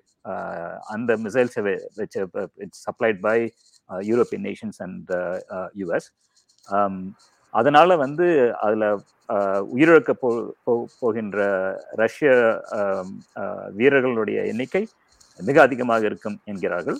அவங்க அப்படி ரஷ்யா வந்து கீவ் சிட்டியை பிடிச்சா கூட அந்த one can win the battle but lose the war அப்படிம்பாங்கல்ல அது மாதிரி கீவ் சிட்டி அவங்க வந்து இனிஷியலாக வந்து அவங்க வந்து ஆக்கிரமிப்பு செஞ்சால் கூட அதை அதை வந்து அவங்களால சஸ்டைன் பண்ண முடியாது. ஏன்னா அவங்களுடைய இருக்கிற கீவில் இருக்கிற யுக்ரைனின் யுக்ரைன் மக்கள் வந்து ஜனத்தொகை மிக ஜா மிக அதிகம். இவங்களோட சோல்ஜர்ஸ் வந்து வரவங்க வந்து ஒரு hundred thousand hundred and ninety thousand இருக்காங்க அப்படின்னா எல்லா ஃபோர்ஸும் வந்துட்டா கூட இவங்களுடைய எண்ணிக்கை வந்து மில்லியன்ஸ் இருக்கு. அவங்கள வந்து இவங்க அடக்கி முடி வைக்கிறது அப்படிங்கிறது கண்டிப்பாக நடக்காத காரியம். இது ஆல்ரெடி நடந்திருக்கு. எல்லா இடத்துலையும் நடந்திருக்கு. ஆப்கானிஸ்தான்ல ரஷ்யாவும் சரி அமெரிக்காவும் சரி தோல்வி அடைஞ்சு வாழை சுருட்டிட்டு வந்திருக்காங்க. அதே மாதிரி ஈராக்ல நடந்திருக்கு. ஸோ இது இதுக்கு முன்னாடியே உதா முன் உதாரணங்கள் இருக்கு. அதை வச்சு பார்க்கும்போது இது வந்து மொத்தத்தில் பார்க்கும்போது இந்த வாருடைய இந்த போரினுடைய அடிப்படை காரணங்கள் வந்து அவங்களால வந்து எதுக்காக வந்தாங்களோ அதை அச்சீவ் பண்ண முடியுமா என்கிறதே வந்து ஒரு பெரிய கேள்விக்குறியாக தான் இருக்க போகிறது. இதில் முக்கியமாக இது பார்த்தீங்கன்னா பிரசிடென்ட் ஜெலன்ஸ்கி அவரை பற்றி சொல்லணும். அதே மாதிரி இதுக்கு முந்தைய முந்தின பிரசிடென்ட் போரஷங்கோ அப்படின்றவரும் அவரும் they're all putting a very brave face ரொம்ப ஆச்சரியமா இருக்கு. அவங்க வந்து இத்தனை அந்த தளத்திலேயே இருக்கார். பிரசிடென்ட் ஜெலன்ஸ்கி வந்து அந்த தளத்திலேயே இருந்துட்டு யார் யார் வேணா வாங்க நான் இங்கே தான் இருக்கேன் யூனோ புட்டின் ஐம் ஹியர் அப்படிங்கிறார். அவர் கொடுக்கக்கூடிய ஊக்கம் அவருடைய அவருடைய நாட்டுக்காக நாட்டு மக்களுக்காக அவர் அவர் வந்து ஒரு கமெடியனா இருந்து ஒரு ஆக்டரா இருந்து ஒன் டே ஒரு நாள் முதல்வன் அப்படின்ற அது மாதிரி ஒரு நாள் பிரசிடென்ட்டாக ஆக்ட் பண்ணி இப்போ வந்து அவர் அவரோட எதிர்பார்ப்புகளுக்கெல்லாம் மேல ஒரு சர்ச்சிலியன் லெவலுக்கு வந்து அவரை வந்து ஈக்குவேட் பண்ணி அவருடைய தைரியத்தையும் அவருடைய போ போராடும் குணத்தையும் அவருடைய வார்த்தைகளையும் அவருடைய பேச்சுக்களையும் வந்து மக்கள் பார்க்குறாங்க அது வந்து ஒரு விதத்தில் அது வந்து இது இந்த சில்வர் லைனிங் அப்படிங்க அப்படிமாங்களே இந்த மாதிரி இந்த இந்த வாரில் வந்து அது அவருடைய லீடர்ஷிப் குவாலிட்டி வந்து it's exemplifies honestly compare to you know some of the leaders that we have seen in in in our own country இங்கே யூஎஸில் அடுத்த ஸ்லைடுக்கு போங்களேன். ஸோ என்ன நடக்க நடக்க போகுதுன்னா இப்போ வந்து கிட்டத்தட்ட நூறு சதவிகிதம் யுக்ரைன் சாரி ரஷ்யன் ஆர்மி வந்து கண்ட்ரிக்குள்ளே வந்துருச்சு. இனி வரப்போகின்ற ஒரு இரண்டு அல்லது மூன்று வாரங்கள் மிக மிக கொடுமையாக இருக்கும் அப்படிங்கிறாங்க. எவ்வளோ எ- பேர் சாக போகிறாங்கன்னு தெரியாது. என்ன ஆக போகிறோன்னு தெரியாது. ஏன்னா எல்லா மேஜர் சிட்டிஸ் அடுத்த அடுத்த சிட்டி வந்து Kharkiv it's you know second most popular city ரொம்ப கல்ச்சுரல் ஆக்டிவிட்டிஸ் சயின்டிஃபிக் இண்டஸ்ட்ரியல் லைஃப்பை சப்போர்ட் பண்ணுற சிட்டி இதில் இருக்கிற அந்த ஒரு இம்பார்ட்டன்ட் லேண்ட்மார்க் வந்து ஃப்ரீடம் ஸ்கொயர் அப்படின்றாங்க. It's a it's a third largest ஸ்கொயரா in Europe and it has been demolished unfortunately it has so much history அதை வந்து டெமலிஷ் பண்ணியிருக்காங்க கம்ப்ளீட்டாக இந்த சிட்டியில தான் வந்து கார்கிவ் எங்க இருக்கு அப்படின்னு பார்த்தீங்கன்னா இது கீவ் வந்து நார்த்தில் இருக்கு. பெலரஸ்க்கு பக்கத்தில் இருக்கு. கார்கிவ் வந்து இட்ஸ் வந்து it's on the eastern side of slightly north east or probably eastern side of Ukraine இருக்கு. It's it's bordering Russia. And அந்த சிட்டி வந்து அகைன் இன்டிஸ்கிரிமினேட் பாம்பிங் அப்படின்றாங்கல்ல தாறுமாறா தாக்குறது அப்படின்றாங்கல்ல அது வந்து ஆஹ் கண்மூடித்தனமா வந்து தாக்குறது அப்படிங்கிறது வந்து இங்க வந்து ரொம்ப நடந்திருக்கு. Shopping malls banks police police stations residential buildings எல்லாம் தரமட்டமாக்கியிருக்காங்க. அது இந்த இந்த இதையெல்லாம் வந்து அவங்க திருப்பி அவங்க கட்டணும் அப்படின்னா எவ்வளவு உயிர் சேதங்கள் எல்லாம் ஒரு பக்கம் அது ஒரு பக்கம் இருக்கு. அதை வந்து மீட்க முடியாது. அதே அதே போல இந்த கட்டுமானங்களை மறுபடியும் அவங்க திருப்பி கொண்டு வரணும் அப்படின்னா அது எவ்வளவு எவ்வளவு பணம் பணம் செலவு பண்ணணும்? எந்த அளவுக்கு வந்து அவங்களுக்கு வந்து ஒரு ஒரு மனசுல வந்து எந்த வைராகி எவ்வளவு எந்த அளவுக்கு வைராகி இருக்கணும் அப்படின்லாம் நான் நினைச்சு பார்த்தா ரொம்ப மலைப்பா இருக்கு. என்னை பொறுத்தவரையிலும் நான் ஈராக் வாரை வந்து டிவியில பார்த்துருக்கேன். இப்போ இப்போ இது வந்து இரண்டாவது வார் நான் பார்க்கறது. வார் அப்படிங்கிறது வந்து ரொம்ப ரொம்ப கொடுமை ரொம்ப கொடுமை. அதுலேயும் வந்து இந்த மாதிரி குழந்தைகளையும் பெண்களையும் பெரிய முதியோர்களையும் கொத்து கொத்தா வந்து அவங்கள கொல்றதும் சரி இல்லை வந்து இந்த மாதிரி அவங்க சொந்த இரு இருப்பிடத்தை விட்டுட்டு ரெண்டு நாளைக்கு முன்னாடி அவங்க வீட்டில் குழந்தைங்களோட குழந்தைங்கள ஸ்கூலுக்கு அனுப்பிட்டு இல்லை வந்து பேலே டான்ஸுக்கு அனுப்பிட்டு இந்த மாதிரிலாம் இருக்கிறவங்க வந்து ரெண்டு ரெண்டே நாளில் வந்து அவங்களுடைய வாழ் வாழ்க்கை முறை வந்து தலைகீழா மாறி போகுது அவங்களுக்கு இருக்க இடம் கிடையாது. ஒரு ஆதாரம் இல்லை அப்படிங்கும்போது தமிழ் ஈழத்தை தான் எனக்கு வந்து இந்த இந்த நிகழ்வுகளை அதுதான் நான் சொல்ல வந்து நாங்கள் அநேகமானோர் அந்த அந்த பாதையில வந்து நாங்கள் அப்ப அந்த போரின் பின் விளைவுகள் என்ன அந்த போரின் பொழுது நாங்கள் உள்வாங்கும் எங்கள் உள்காயங்கள் என்ன அந்த காயம் மாறியும் அந்த வழிகள் எப்படி இன்னும் இருக்கின்றது என்றது இப்ப நீங்கள் பல விடயங்கள் கூறியிருந்தீர்கள். இதுல ஒன்றே ஒன்றுதான் நான் சொல்ல விரும்புகின்றேன். கிட்டத்தட்ட நாற்பதுனாயிரம் பேர் இறந்தோ காயமடைந்தோ அந்த வட்டத்துக்குள்ள வந்திருக்கிறாங்க. அது நாற்பதுனாயிரம் பேர் இல்லை. நாற்பதுனாயிரம் குடும்பங்கள். ஒவ்வொரு குடும்பத்தையும் மீள கட்டுமானம் செய்வது என்பது மிகவும் கடினமானது அது ஒன்று. இரண்டாவது வந்து இந்த யுக்ரைனியர்களின் அந்த போர் புரியும் அந்த அவர்களது திறன் இவர்கள் அநேகமானோர் சாமானியர்கள். அவர்களுக்கும் ஆயுதம் ஏந்திய பழக்கமோ எதுவும் இல்லை. ஆனால் ஒன்று தன் நாட்டுக்காக தன் உரிமைக்காக ஒரு சமூகம் ஆயுதம் கையில் எடுக்குமாயின் அதை வெற்றி கொள்வது கடினம். அதற்கு ஈழப்போர் ஒரு நல்ல உதாரணம் நல்ல உதாரணம். அது இறுதியாக முப்பது நாடுகள் பிளஸ் பலர் சேர்ந்து செய்தது ஒரு சமூகத்துக்கு எதிராக முப்பது நாடுகள் பிளஸ் பலர் சேர்ந்து செய்தபடியால் வெற்றி கொள்ளப்பட்டதாக அவர்கள் மார்பு தட்டி கொண்டாலும் அதற்கு நீங்கள் கூறினது போல் அந்த ஈழப்போருக்கும் தற்பொழுது யுக்ரைன் மக்கள் சந்திக்கும் அந்த இன்னல்களுக்கும் மிகவும் கவலையா தான் இருக்கின்றது. நேற்று கூற சமூக வலைதளங்களில் ஒரு ஒரு ஒரு காணொளி போய்கொண்டிருந்துச்சு ஒரு ஒரு இராணுவ வீரர் தனது மகனுக்கு வணக்கம் சொல்லிவிட்டு போகின்றார். அவரது மனைவியும் குழந்தையும் இன்னொரு நாட்டிற்கு ட்ரெயினர் இருக்கின்றார்கள் ரயிலில் போவதற்கு. ஆனால் இவர் போக போகின்றார். கொரோனா தான் நாங்கள் கண்ட மாபெரும் ஈன மாபெரும் அழிப்பு என்று நாங்கள் யோசித்தோம். இது இது மனிதன் மனிதனால் உருவாக்கப்பட்ட ஒரு அழிவு. தேவையில்லாத அழிவு. ஆனால் அந்த போர் என்று நீங்கள் கூறும் பொழுது அது எங்கு இடம் பெற்றாலும் அது ஈழமாக இருக்கட்டும் உலகத்தில் எந்த மூலையில் இடம்பெற்றாலும் அது குடும்பங்களை சிதைவுற்று இனிவரும் நான்கு அல்லது ஐந்து தலைமுறைகள் இதற்குரிய விலையினை கொடுக்க வேண்டும். நீங்கள் கூறிய கட்டுமானங்கள் செய்வதெல்லாம் மிகவும் கடினமான முயற்சி. அதே நேரம் அந்த குடும்பங்கள் அந்த இழப்புகளை மீண்டும் உள்வாங்கி மனதளவில் உள அளவில் அவர்களுக்கு எவ்வளவு பாதிப்புகள் வரும் என்பது எல்லாம் மிகவும் கடினம். அதை நாங்கள் தொடர்ந்து பேசுவோம். அண்ணன் நாங்கள் இதுல நிப்பாட்டி கொண்டு நாங்கள் அடுத்தது பொருளாதாரத்தை பற்றி ஒருக்கா பேசுவோம். கண்டிப்பா. பொருளாதாரத்தை பற்றி அதாவது தற்போதைய நிலவரத்தின்படி கச்சா எண்ணெயின் விலை அறிக்க விலை அதிகரிக்க நாம் சாப்பிடும் பானாக இருக்கட்டும் அரிசியாக இருக்கட்டும் குடிக்கும் பாலாக இருக்கட்டும் அனைத்து விலைகளும் அதிகரித்து கொண்டுதான் இருக்கின்றன. ஒரு உதாரணம் கூறுவதாயின் ஒரு கேலன் பால் ரெண்டு டாலர் முப்பத்தி மூன்று சதத்துக்கு இருந்தது இப்பொழுது கிட்டத்தட்ட நாலு டாலருக்கு வந்துட்டு. ஒவ்வொரு இங்கு அமெரிக்காவில் நாங்கள் டொலர் ஷாப் ஒன்று கூறுவோம். அது ஒன் டாலர் ஷாப்பாக இருந்து இப்போ ஒன் டாலர் டுவெண்ட்டி ஃபைவ் ஷாப்பாக மாறிட்டது. அப்போ ஒரு டாலருக்கு ஒன்றுமே வாங்காத அந்த அந்த அந்த அவ்வளவு அந்த தேய்மானம் வந்து கொண்டிருக்கின்றது. அதற்கு பல காரணங்கள் கொரோனா உட்பட பல காரணங்கள் இருந்தாலும் இந்த கச்சா எண்ணெய் அல்லது இந்த எண்ணெயின் பெட்ரோல் விட்டா தான் இல்லாட்டி டீசல் போட்டா தான் அந்த அந்த பொருள் உங்கள் வீடு நோக்கி வந்து சேரும் என்றால் அதற்குரிய விலையை நாங்கள் அனைவரும் செலுத்திக் கொண்டிருக்கின்றோம். இது தேவைதானா என்பது கேள்விதான். இருப்பினும் சர்வதேச அடிப்படையில் தற்பொழுதைய பொருளாதாரம் எவ்வாறு இருக்கின்றது என்பதை பற்றி உங்களுடன் கருத்து பகிர்ந்து கொள்வதற்கு அழைத்து வருகின்றோம். அமெரிக்க மண்ணில் இருக்கும் இன்னும் ஒரு தமிழ் பேசும் தொழில் நிபுணர் மருத்துவ துறையில் தனக்கென தனியான இடம் தேடிக்கொண்டு எங்களை எல்லாம் பெருமைப்படுத்திக் கொண்டிருக்கும் எதற்கும் துணிந்தவர் சிவானனை அழைத்து வருகின்றோம். அமெரிக்காவின் நியூ ஜெர்சி நகரிலிருந்து. வணக்கம் சிவானன் வணக்கம் ரூபன். வணக்கம்.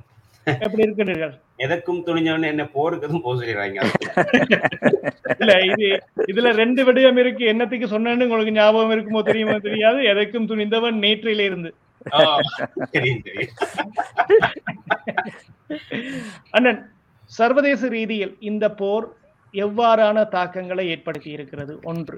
இரண்டாவது வந்து இது அரசியல் ரீதியாக இரு நாடுகளுக்கு இடையில் இடம்பெற்றாலும் இதில் உள்வாங்கப்பட்டிருப்பவர்கள் சாமானியர்கள். அன்றாடம் வேலை செய்து அவர்கள் எடுக்கும் சம்பளம் தான் அவர்களது வீட்டை வழிநடத்துவதற்கு உதவுகின்றது.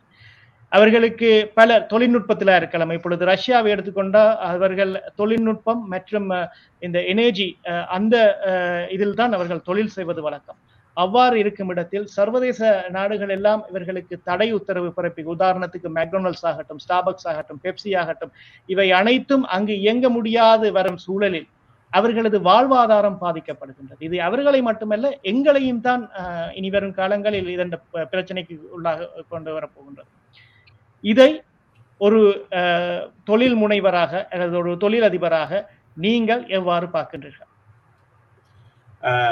எப்பயுமே ரொம்ப மேக்ரோ லெவலாக பார்க்காம ரூபன் எனக்கு எப்பயும் இந்த பர்சனல் ஸ்டோரிஸ் வந்து ரொம்ப இம்பாக்ட்ஃபுல்லாக இருக்கும். நான் மூணு பர்சனல் ஸ்டோரிஸ் உங்களுக்கு சொல்கிறேன் இப்போ நடந்ததில் ரைட் முதலாவது வந்து என்னோட one of my investment company அதில் வந்து மெயின் ப்ரோக்ராமர் ஒரு செவன் எயிட் இயர்ஸாக எங்களுக்கு ஒர்க் பண்ணிக்கிட்டு இருந்தவர் வந்து ரஷ்யன் ப்ரோக்ராமர் அவர் ரஷ்யாவில் தான் இருக்காரு. அவர் மாதிரி ஒரு ப்ரோக்ராம் அந்த அந்த பர்டிகுலர் பிளாட்ஃபார்ம்ல இது வரைக்கும் நான் பார்த்ததும் கிடையாது மீட் பண்ணதும் கிடையாது. அந்த அளவு one of the talented person well sought after எல்லா கம்பெனிகளுக்கும் வேலை செய்து கொடுப்பாரு. அவர் ஒரு ஃப்ரீலான்சர் ஒரு பதினஞ்சு இருபது வருஷமா அவர் வந்து ஒரு ஃப்ரீலான்சர் அவருக்கு வந்து இந்த பொருளாதார தடை. இது வந்து வரப்போகுதுன்னு கட்டாயமே தெரியும். பூட்டினுக்கு தெரியும். கட்டாயம் நாங்கள் போனோம்னா போட போறாங்க. எல்லாருமே அங்கே வந்து ஆயிலில் ஒர்க் பண்ணுறது இல்லையா? நிறைய பேர் வந்து இந்த ஃப்ரீலான்சிங் ரஷ்யன் ஃப்ரீலான்சிங் ப்ரோக்ராமர்ஸ்க்கு வந்து பயங்கரமான டிமாண்ட் இருக்கு உலகத்தில். ஏன்னா அவங்க வந்து கம்ப்யூட்டர் சயின்ஸ் பேஸ் வந்து அவங்களுக்கு வெரி வெரி குட் ஒரு ரஷ்யாவில் படிச்சுட்டு வந்த ஒரு கம்ப்யூட்டர் ப்ரோக்ராமர் பார்த்தீங்கன்னா will be four five times better than anywhere இந்த எனிவேர் இந்த வேர்ல்ட் பிகாஸ் அவங்களோட கம்ப்யூட்டர் சயின்ஸ் இந்த தியரட்டிக்கல் ஃபண்டமெண்டல்ஸ் வந்து ரொம்ப நல்ல எஜுகேஷன் சிஸ்டம் ஸோ இவரோட ஒரு லைஃப்பை நான் சொல்கிறேன் இவர் வந்து அன்னைக்கு எனக்கு மெயில் அனுப்பியிருந்தாரு. சாரி உங்களுக்கு இனிமேல் நான் ஒர்க் பண்ண முடியாது. எனக்கு இப்போ என்ன செய்யறதுன்னு தெரியாது. நான் என் ஊருக்கு போய் விவசாயம் பண்ணுறதான்னு கூட எனக்கு தெரியாது. எனக்கு வேற ஒன்றுமே தெரியாது. நான் என்ன செய்யறதுன்னு தெரியாது அப்படின்னு சொல்கிறாரு ஸோ அவரோட பர்சனல் லைஃப்பை பாருங்க. ஒரு one of the best programs யார் பக்கம் தப்பு அதெல்லாம் இருக்கட்டும். ஏன்னா போருங்கிறது ஒன்றும் தொடங்கக்கூடாதுங்கிறது தான் என்னோட ஃபண்டமெண்டல் அசம்ஷன் அது வந்து போர் வந்து எல்லாரையும் பாதிக்கும். அது அவர் வந்து முதலாவது. ரெண்டாவது வந்து யூக்ரைன் பக்கம் வர யூக்ரைனில் வந்து எங்களுக்கு நிறைய ப்ரோக்ராமர்ஸ் ஒர்க் பண்ணிட்டு இருந்தாங்க. கம்பெனிகளோட நிறைய க- அங்கேயும் அப்படிதான். பழைய ரஷ்யாவோட எஜுகேஷன் சிஸ்டம்னால அங்கேயும் வந்து ரொம்ப நல்ல கம்ப்யூட்டர் சயின்ஸ் ப்ரோக்ராமர்ஸ் அவங்களும் நிறைய ஃப்ரீலான்ஸ் பண்ணுவாங்க நிறைய இது பண்ணுவாங்க. அந்த ப்ரோக்ராமர்ஸ் முதல்ல இந்த கிரிமியாவை அவர் பண்ண நேரம் என்னோட முதல் ஸ்டார்ட் அப்புக்கு வந்து மெயினாக ப்ரோக்ராம் எழுதி கொடுத்தது வந்து ஒரு ஒரு கிரிமியால இருந்த ஒரு ஒரு யுக்ரைனியன் ப்ரோக்ராமர் அவர் காணாம போயிட்டாரு அந்த லாஸ்ட் இதுல. அவர் கான்டாக்ட் எல்லாம் போச்சு. ஐ திங்க் இஸ் டெட் அந்த நேரம். காட் கொண்டாங்க அப்போ அவரு எங்க போனாரு? என்ன நடந்தது? அவங்க ஃபேமிலிக்கு என்ன நடந்தது? ஒண்ணுமே எங்களுக்கு தெரியாது. ரைட் அதே மாதிரி இப்பயும் எங்களுக்கு யுக்ரைன்ல இருந்த ப்ரோக்ராம்ஸ் எல்லாம் இப்போ எல்லாம் ஓடிட்டு இருக்காங்க. இங்க எல்லாம் எங்களுடைய சில பேர் போய் சண்டை பிடிக்கிறாங்க programs so at a personal level it impact so much when a war starts right many reasons இருப்பான் யார் பக்கம் தப்பு எல்லாம் இருக்கலாம்.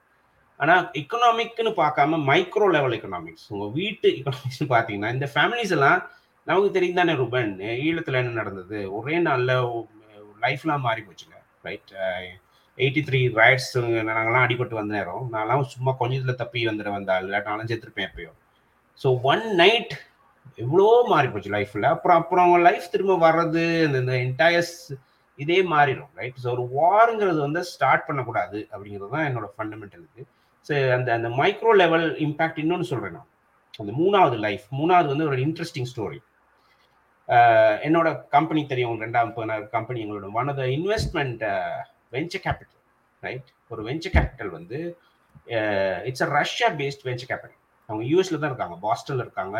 One of the well respected venture capital அவங்களோட அவங்க இன்வெஸ்ட் பண்ண நிறைய companies bio science life science biotech CRISPR technology gene technology எல்லாத்துலேயும் ரொம்ப நல்லா இருக்குது அவங்க தே வாண்டட் இன்வெஸ்ட் இன் நம்ம கம்பெனி நம்ம கம்பெனி இன்வெஸ்ட் பண்ணுறதுக்காக ரொம்ப பேசிக்கிட்டு இருந்தாங்க வெரி க்ளோஸா இப்போ அவங்களுக்கு என்ன பண்ணுறதுன்னு தெரியாது. ஏன்னா அவங்களுக்கு வந்து அந்த மணி இன்வெஸ்ட் பண்ண முடியாது. அவங்களோட சில கம்பெனியோட எல்பிஸ் வந்து ஹோப் ஐ எம் தேர் அப்போ அந்த அவங்களோட அவங்க என்ன இப்போ நாங்கள் என்ன ரஷ்யா விட்டு வெளியில் வந்துடலாம் போல இருக்கு எங்களுக்கு. எங்களுக்கு ஒன்றுமே பண்ண முடியாது அப்படின்னு சொல்லிட்டு சொல்கிறாங்க அவங்க அங்கே நேராக பேசக்குள்ள தான் தெரியுது. ரெண்டு விஷயம் நடக்குது ரூபனாங்க. ஒன்று வந்து அவங்களுக்கு ஒரு ப்ரெஸ் ஃப்ரீடம் இல்லாமல் போயிடுச்சு. அவங்க என்ன நடக்குதுன்னு சொல்ல மாட்டேங்கிறாங்க வெளியில் ஃபேஸ்புக்கை கட் பண்ணிட்டாங்க. நியூஸ் வாரதில்ல. ஸோ ஒழுங்காக ஒரு வார் பண்ணுறவர் அப்படின்னா ஏன் நீ நியூஸை மறைக்கணும்? நமக்கு முந்தி ஸ்ரீலங்காவில் தெரியும் இல்லையா? ஐலண்டு நியூஸ் பேப்பர் வரும் முன்பக்கம்லாம் வெள்ளையாக இருக்கும். சென்சர்ட் அப்படின்னு வரும். யாருக்குமே ஒன்றும் சொல்ல தெரியக்கூடாதுன்னு உங்கள் வார் வேணும் அப்படி ஒரு வாரம் நீங்கள் நடத்துறீங்கன்னா then you have a underlying guilt that you don't want tell others what's going on ஏன் நீங்கள் மறைக்கணும்? இப்போ அங்கள்கிட்ட சொல்கிறாரு நீ சொல்லி தான் எனக்கு இவ்வளவு நடக்கிறது தெரியும் அப்படின்னு சொல்கிறான் அவன் முந்த நாள் சொல்கிறான் நீ சொல்லி தான் இப்போ எனக்கு யுக்ரைன்ல இருந்து இவ்வளோ பேர் செத்து போயிருக்காங்கன்னு எனக்கு தெரியும். அவ்வளோ தூரம் அவளுக்கு மூடி மறைச்சிட்டாங்க. ஸோ அந்த அளவு ப்ரெஸ் ஃப்ரீடம் எல்லாம் இல்லாமல் பண்ணக்குள்ள having the economic impact of that right எப்படி மக்களை மழுங்கடிச்சு அவங்க இனி திரும்ப இது இதுதான் உண்மை போல இருக்குன்னு யோசிச்சு சில விட அவங்களே அதை நம்பி அப்படியே போயிடுவாங்க இல்லையா? ரைட் Um, இந்த ஆயில் uh, இது கூட எனக்கு ரொம்ப அதில் இமே have is own reasons long if யுக்ரைன்ட்ட பேசுனீங்கன்னா ஒரு யுக்ரைன் ஒருத்தன் பேசுனீங்க சொல்லுவாங்க. ஆயிரம் வருஷத்துக்கு முதல்ல யுக்ரைன் தான் பெரிய சிட்டி மாஸ்கோ uh, வந்து ஒரு சின்ன கிராமம். நாங்க தான் பெருசு. இவங்க வந்து முன்னே பிடிச்சாங்க அப்படின்னு சொல்லுவாங்க. அவங்க நம்ம மாதிரி நம்ம ராஜராஜ சொல்லுவாங்க அது மாதிரி சொல்லுவாங்க ரெண்டாயிரம் மூவாயிரம் வரை நமக்கு நானூறு வருஷ கதை நமக்கு தெரியும். அவன் மூவாயிரம் வருஷ கதையெல்லாம் சொல்லுவான். நம்ம யுக்ரைன் தான் பழைய சிட்டி நாங்க தான் பெருசு. இவன் வந்து எங்களை ஆக்கிரமிச்சா அப்படின்னு. ஸோ இதுல ஃபண்டமெண்டல் என்ன நடக்குது அப்படின்னா ஈழத்துல என்ன நடந்ததோ அதுதான் நடக்க போகுது. The best talents will get suppressed அவங்களுக்கு வேற வழி இல்லாம உலகத்துல வேற எங்கேயும் நாடுகளுக்கு போவாங்க. அந்த நாடுகளை போய் முன்னேற்றுவாங்க. ஏன்னா இப்போ யூதர்கள் வந்து அமெரிக்காவை ரொம்ப முன்னேற்றினாங்க. நிறைய விஷயங்கள் அவங்க வந்தது. இப்போ ஈழத்துலேருந்து வந்த தமிழர்களும் மற்ற மற்ற நாடுகளில் போய் எவ்வளோ நாங்களாம் முன்னேற்றி மற்ற அந்த நாடுகளும் முன்னேற்றிக்கிட்டு இருக்கோம் இல்லையா? இதில் ரஷ்யாவுக்கும் பிரயோசனம் வர போகிறது இல்லை யுக்ரைனுக்கும் பிரயோசனம் வரப்போ இந்த நாட்டுல இருந்து வெளியில வந்தவங்க அந்தந்த போன நாடுகள்ல போய் talented people right and that is what is going happen basically so பொருளாதாரம்னு நீங்க பேசுனீங்கன்னா அந்த ரெண்டு நாடுமே கடைசியில் ஒன்றும் இல்லாமல் போகும். சண்டை பிடிச்சி. நன்றி நன்- நன்றி அண்ணன். நீங்கள் இன்னொன்று சொல்லியிருந்தீங்கள் அந்த இனி வரும் காலங்களில் இப்ப சர்வதேச முதலீடு எப்படி இருக்கும்? திருப்பி யுக்ரைன் சொல்லுவன் போர் முடிய போதும் ஒரு ரெண்டு மாசத்துல போர் முடியுமெண்டா? ஒரு முதலீட்டாளரா நீங்கள் திருப்பி யுக்ரைன்லயோ இல்லாட்டி ரஷ்யாவிலயோ போய் முதலீடு செய்வதற்கு முனைவீர்களா? இல்ல. முடியும். ஏன்னா பொலிட்டிக்கல் ஸ்டெபிலிட்டி வந்து முக்கியம். இப்போ ரஷ்யா போய் யுக்ரைன் அதை எடுத்துச்சு நான் ரஷ்யாவில் போய் இன்வெஸ்ட் பண்ண போறேன்னு சொல்ல முடியாது. ஏன்னா யூ ஆர் ஸ்டார்டிங் பொலிட்டிக்கல் இன்ஸ்ட் ஒரு நாட்டை வந்து நீங்க கட்டாயப்படுத்தி பிடிச்சிங்கன்னா எப்பயுமே அங்கிருந்து ஒரு இன்சர்ஜென்சி வரும். So always expecting something to happen so ஏன்னா அவர் யுக்ரைன்காரங்க சும்மா இருக்க மாட்டாங்க. அவங்க நாடு அவன் எப்படின்னு திருப்ப திரும்ப they will try to take it back right so ஒரு இன்ஸ்டெபிலிட்டின்னு வந்துட்டா பொலிட்டிக்கல் இன்ஸ்டெபிலிட்டின்னு வந்துட்டா ஒரு கம் ஆஸ் அ கம்பெனி நாங்கள் வந்து பார்க்கணும் எங்க ஸ்டெபிலிட்டி இருக்குது தான் பார்ப்போம். சர்வதேச ப்ரெஷர் போடுறாங்க. அது மாஸ்டர் கார்டா இருக்கட்டும் விசாவா இருக்கட்டும் மற்ற ஃபைனான்சியல் இன்ஸ்டிடியூஷன்ஸாக இருக்கட்டும் ரஷ்யாவோட இனி எந்த தொடர்பும் தாங்கள் வைக்க போவதில்லை. இந்த போர் முடியும் வரைக்கும். இது எவ்வளவு நாளைக்கு சாத்தியமானது? என்றா இன்னொரு பக்கம் அங்க சைனா சைனாவுடனான உறவு பலப்படுத்தப்படுகின்றது. சைனா தற்பொழுது தற்போதைய தரவுகளின்படி மு- முதலாவது இடத்தில் பொருளாதார ரீதியில் இருக்கின்றது. அப்படி இருக்கும் இடத்தில் அஹ், சைனாவுடன் கூடிய அந்த அந்த அவர்கள் செல்லும் பாதை சரியாக இருக்கும். ஸோ சொல்லும் ஆனா இந்த கன்சூமர் கம்பெனிஸ் நீங்க சொல்றீங்க. மேக்டானல்ஸ் விசா மாஸ்டர் கார்டு அவங்கெல்லாம் ஒரு ஒரு டைம்ல they will open up right அவங்களுக்கு ஏன்னா அஹ், அவங்க கட்டாயம் அவங்களுக்கு ஓப்பன் அப் பண்ண வேண்டி வரும். என்னட்டு அவங்களுக்கு காம்படிஷன் வரும். சைனால இருந்து இன்னொரு விசா மாதிரி ஒன்று தொடங்குவாங்க ரைட். ஆனா நீங்க சைனாவை பாத்தீங்கன்னா இந்த இன்ட்ரெஸ்டிங் கொஸ்டின் நீங்க கேட்டது அவங்க பூட்டினுக்கு சொன்ன ஒரு விஷயம் நீங்க நோட் பண்ணுங்க தெரியல. இந்த ஒலிம்பிக்ஸ் முடிய மட்டும் நீ போய் அங்க தொடங்காத சண்டேன்னு சொன்னாங்க. ஸோ அவங்க வந்து தங்களோட பொருளாதாரத்தை தான் பார்ப்பாங்க. இப்ப நாளைக்கே அமெரிக்கால உள்ள கம்பெனி அமெரிக்கா தான் அவங்களுக்கு லார்ஜஸ்ட் எக்ஸ்போர்ட் ரஷ்யா கிடையாது ரைட். அவங்களுக்கு largest export America and India. அப்படி இப்போ கம்பெனிஸ் தான். இப்போ அந்த ப்ரெஷர் வந்துட்டா டக்குன்னு சுவிச் ஆயிடுவாங்க. ஓமா ரஷ்யாவோட வேணாம். நம்ம எங்களுக்கு இதுதான் வேணும் அப்படின்னு. யா அண்ட் ஏன்னா நிறைய இப்போ டெக்னாலஜி கம்பெனிஸ்ல இப்போ இப்போ ஆயிலே எடுத்துக்கிட்டிங்கன்னா இப்போ க்ரீன் க்ரீன் எனர்ஜி வந்தால் இப்போ எலக்ட்ரிக் கார்ஸ்ல வந்து சைனா ரொம்ப இன்வெஸ்ட் பண்ணுறாங்க இன்னும் நாற்பது வருஷத்துல ஆயில் இல்லாத கார் எலக்ட்ரிக் கார் தான் சொல்லிட்டு இருக்காங்க. எலக்ட்ரிக் டெக்னாலஜி எல்லாமே அவங்க depend on US for many the technology ஏன்னா அவங்க ஒன்று களவெடுப்பாங்க அல்லது they have to rely on this right so அப்படிலாம் அவங்க யோசிச்சு அவங்க பார்த்தாங்கன்னா அவங்க அந்த ஒலிம்பிக் நான் ஒரு எக்ஸாம்பிள் தான் சொன்னேன். அவங்க வந்து அவங்க நாட்டுக்கு எதுவும் பிரச்சனை ஏன்னா அங்க பிரச்சனை வந்துடும் இல்லாட்டி இல்லையா உள்நாட்டுல பிரச்சனை வந்துடும் ஸோ அதுக்கு இது பண்றதுக்காக they will always look after their internal ஏன்னா அங்கேயும் நிறைய பிரச்சனை இருக்கு. சைனாவுக்கு பொங்கிட்டு இருப்பான் சைனாவுக்கு. போய் பேசுனீங்கன்னா தான் தெரியும் சைனால எவ்வளவு பிரச்சனை இருக்கு உங்களுக்கு அப்படின்னு. ஏன்னா அவனுக்கு சொந்த வீடு வாங்க முடியாது அரசாங்கம் ஸோ அதை வந்து நான் வந்து ஒரு அவங்க ரெண்டு பேரும் சேர்ந்து இன்னொரு பெரிய ஒரு இது உருவாக்குவாங்கங்கிறது வந்து I don't think it's gonna happen because China will always look for their own economy just like any other country நன்றி அண்ணன். உங்களோட நேரத்தை எங்களோடையும் எங்களோட நேர்களோடையும் பகிர்ந்து கொண்டமைக்கு நன்றி அமெரிக்க தமிழ் உலகத்தின் சார் நன்றி. இடம்பெற்றுக் கொண்டிருப்பது விடுகதை விடை தேடும் பயணம். இன்றைய இந்த நிகழ்ச்சியில் நாங்கள் கொண்டு வந்திருக்கும் தலைப்பு யுக்ரைன் மற்றும் ரஷ்யாவிற்கு இடையில் இடம்பெற்றுக் கொண்டிருக்கும் போர். அந்த போர் பல துயரங்களை இன்னல்களை அந்த மக்கள் மத்தியில் விதைத்திருந்தாலும் அங்கு நடக்கும் போரானது என்னையும் உங்களையும் சேர்ந்து தாக்குகின்றது. அது அதுதான் நிதர்சன உண்மை. இனி இனி வரும் காலங்களில் அது எவ்வாறான விளைவுகளை கொண்டு வரப்போகின்றது என்பதை நாங்கள் பொறுத்திருந்துதான் பார்க்க வேண்டும். அதே நேரத்தில் இதில் மிகவும் பாதிப்புக்குள்ளாகுபவர்கள் சிறுவர்கள் வயோதிபர்கள் பெண்கள். இப்பொழுதுதான் சர்வதேச பெண்கள் தினம் நாங்கள் கொண்டாடி மகிழ்ந்தோம். அது முக புத்தகத்தில் பதிவு போடுவதும் அஹ், அல்லது ஒரு ஸ்டேட்டஸ் அப்டேட் பண்ணுவதுமாகத்தான் நாங்கள் இருக்கின்றமே ஒழிய அந்த பெண்களுக்குரிய உரிமை அந்த அஹ், ஏ- அந்த பெண்களுக்குரிய அந்த பெண்களை யாவது மனதில் வைத்து ஏதாவது இந்த பிரச்சனைகளுக்கு தீர்வு காண முடியுமா என்பது கூட கேள்விக்குறியாக தான் இருக்கின்றது.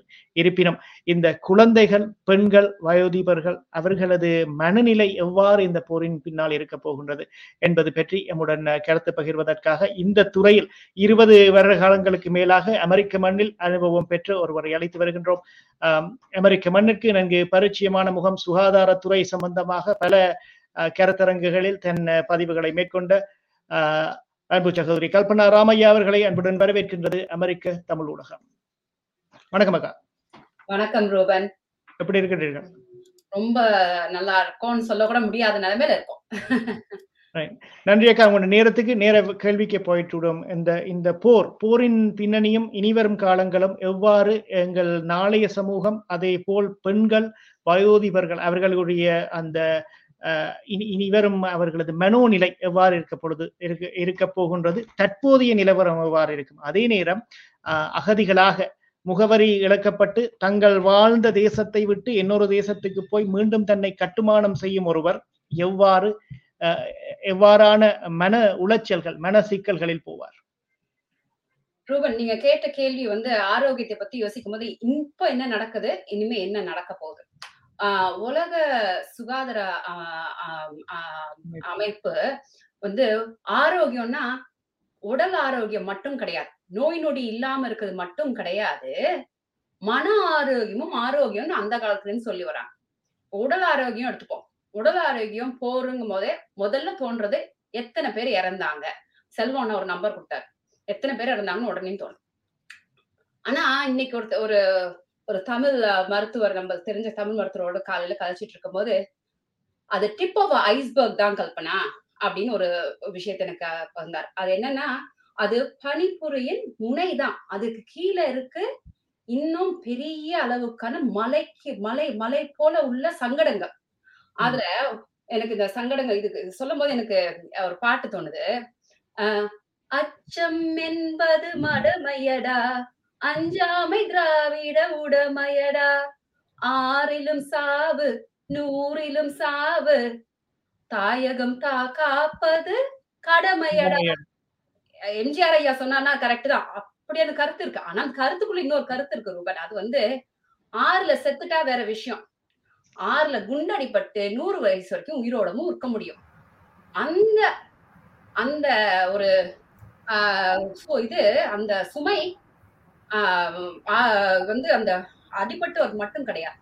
அந்த குடும்பத்தினர் அந்த சமுதாய சுமை சொசைட்டல் பேர்டன் அப்படின்னு போனாங்க பப்ளிக் ஹெல்த் டேட்டால அந்த சொசைட்டல் பேர்டுங்கிறது வந்து disability ஊனமுற்றோர்களால் நிறையாது.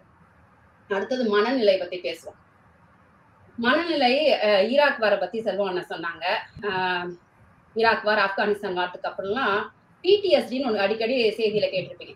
Post traumatic stress disorder அப்படின்னா நிகழ்ச்சி நடந்து முடிஞ்சிருச்சு முடிஞ்சிருச்சு. ஆனா அத பத்தி உள்ள அந்த அந்த இம்பாக்ட் அதோட பாதிப்பு பல பல ஆண்டுகளுக்கு இருக்கும். நான் ரெண்டு உதாரணம் சொல்றேன். தயவு செய்து இது வந்து உக்ரைனுக்கு அளவுக்கு கிடையாது. ரொம்ப சின்ன உதாரணங்க. என்னை என்னை பொறுத்தவரை உதாரணம். நானும் ஒரு போர் இடத்துல எங்க அப்பா ஒரு நாட்டுல வேலை செய்யும்போது போர் நடந்து நான் அங்க இருந்தேன். ஒரு ரெண்டு வாரம் தான் வந்தோம் அந்த போர் காலத்துல. அப்புறம் எங்களை எவாக்குவேட் பண்ணிட்டாங்க.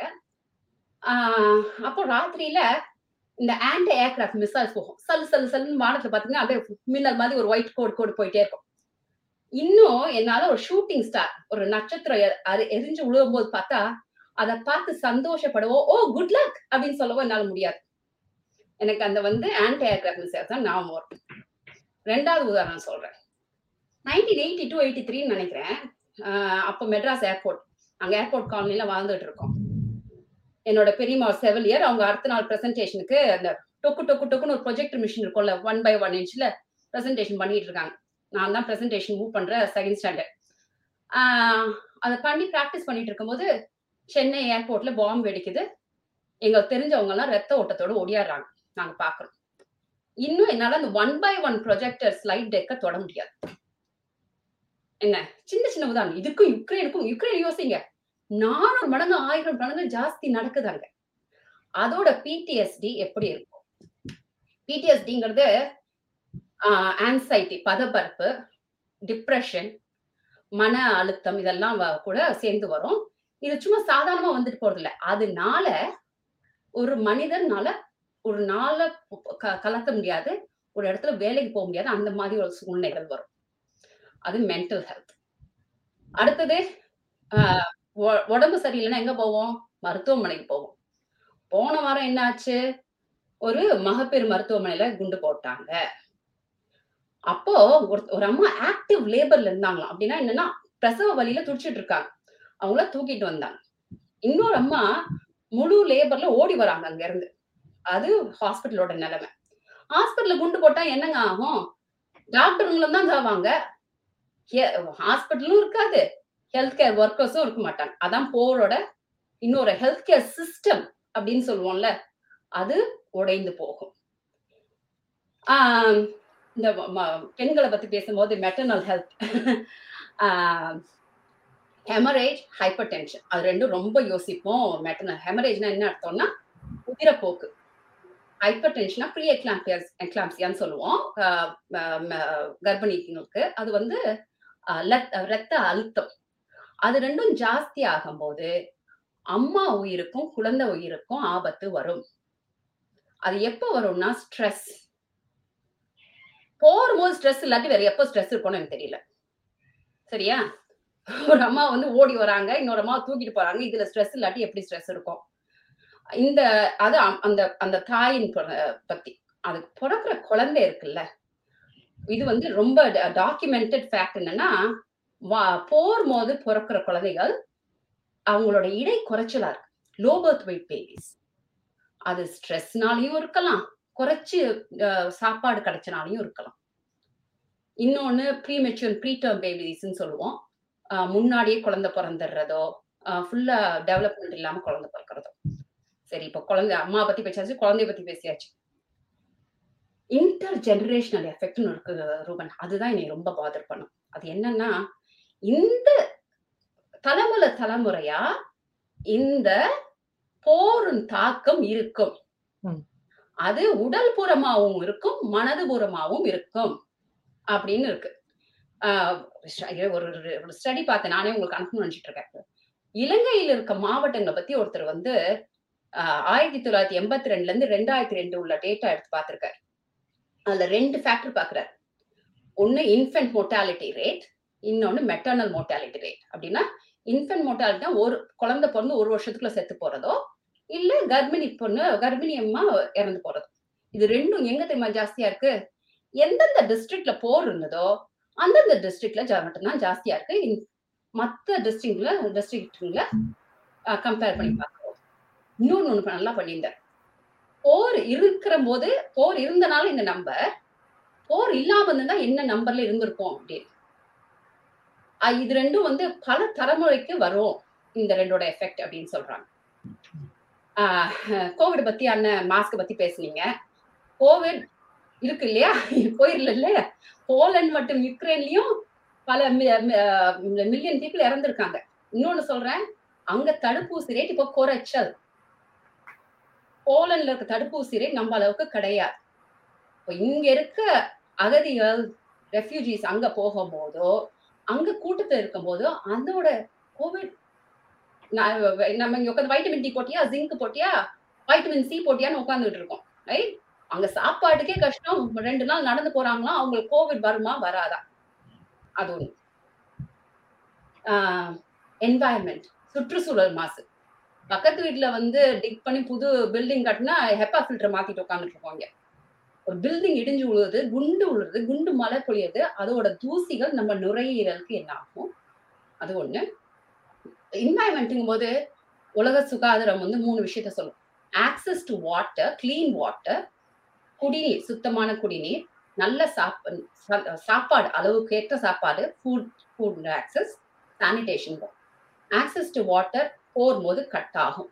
ஆல்ரெடி மேரிபோல்ல ஆக்சஸ் டு வாட்டர் இல்லை. ஒரு வாரமா வந்து ஐஸை ஹீட் பண்ணி குடிச்சிட்டு இருக்காங்க ஃபுட் செக்யூரிட்டி கீவை பிடிச்சா கீவை ரஷ்யா பிடிச்சா இன்னும் ரெண்டு வாரத்துக்கு தான் உள்ள சாப்பாடு இருக்கு.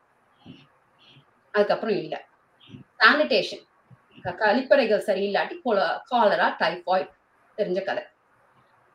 ரூபன் எனக்கு வந்து பயாலாஜிக்கல் வெப்பனோ நியூக்ளியர் வெப்பனை பத்தி பேச பயமா இருக்கு. அதை பத்தி நான் பேச போறது இல்லை எனக்கு இன்னும் மனசுல செர்னோபிள் நைன்டீன் எயிட்டி சிக்ஸ் நடந்தது.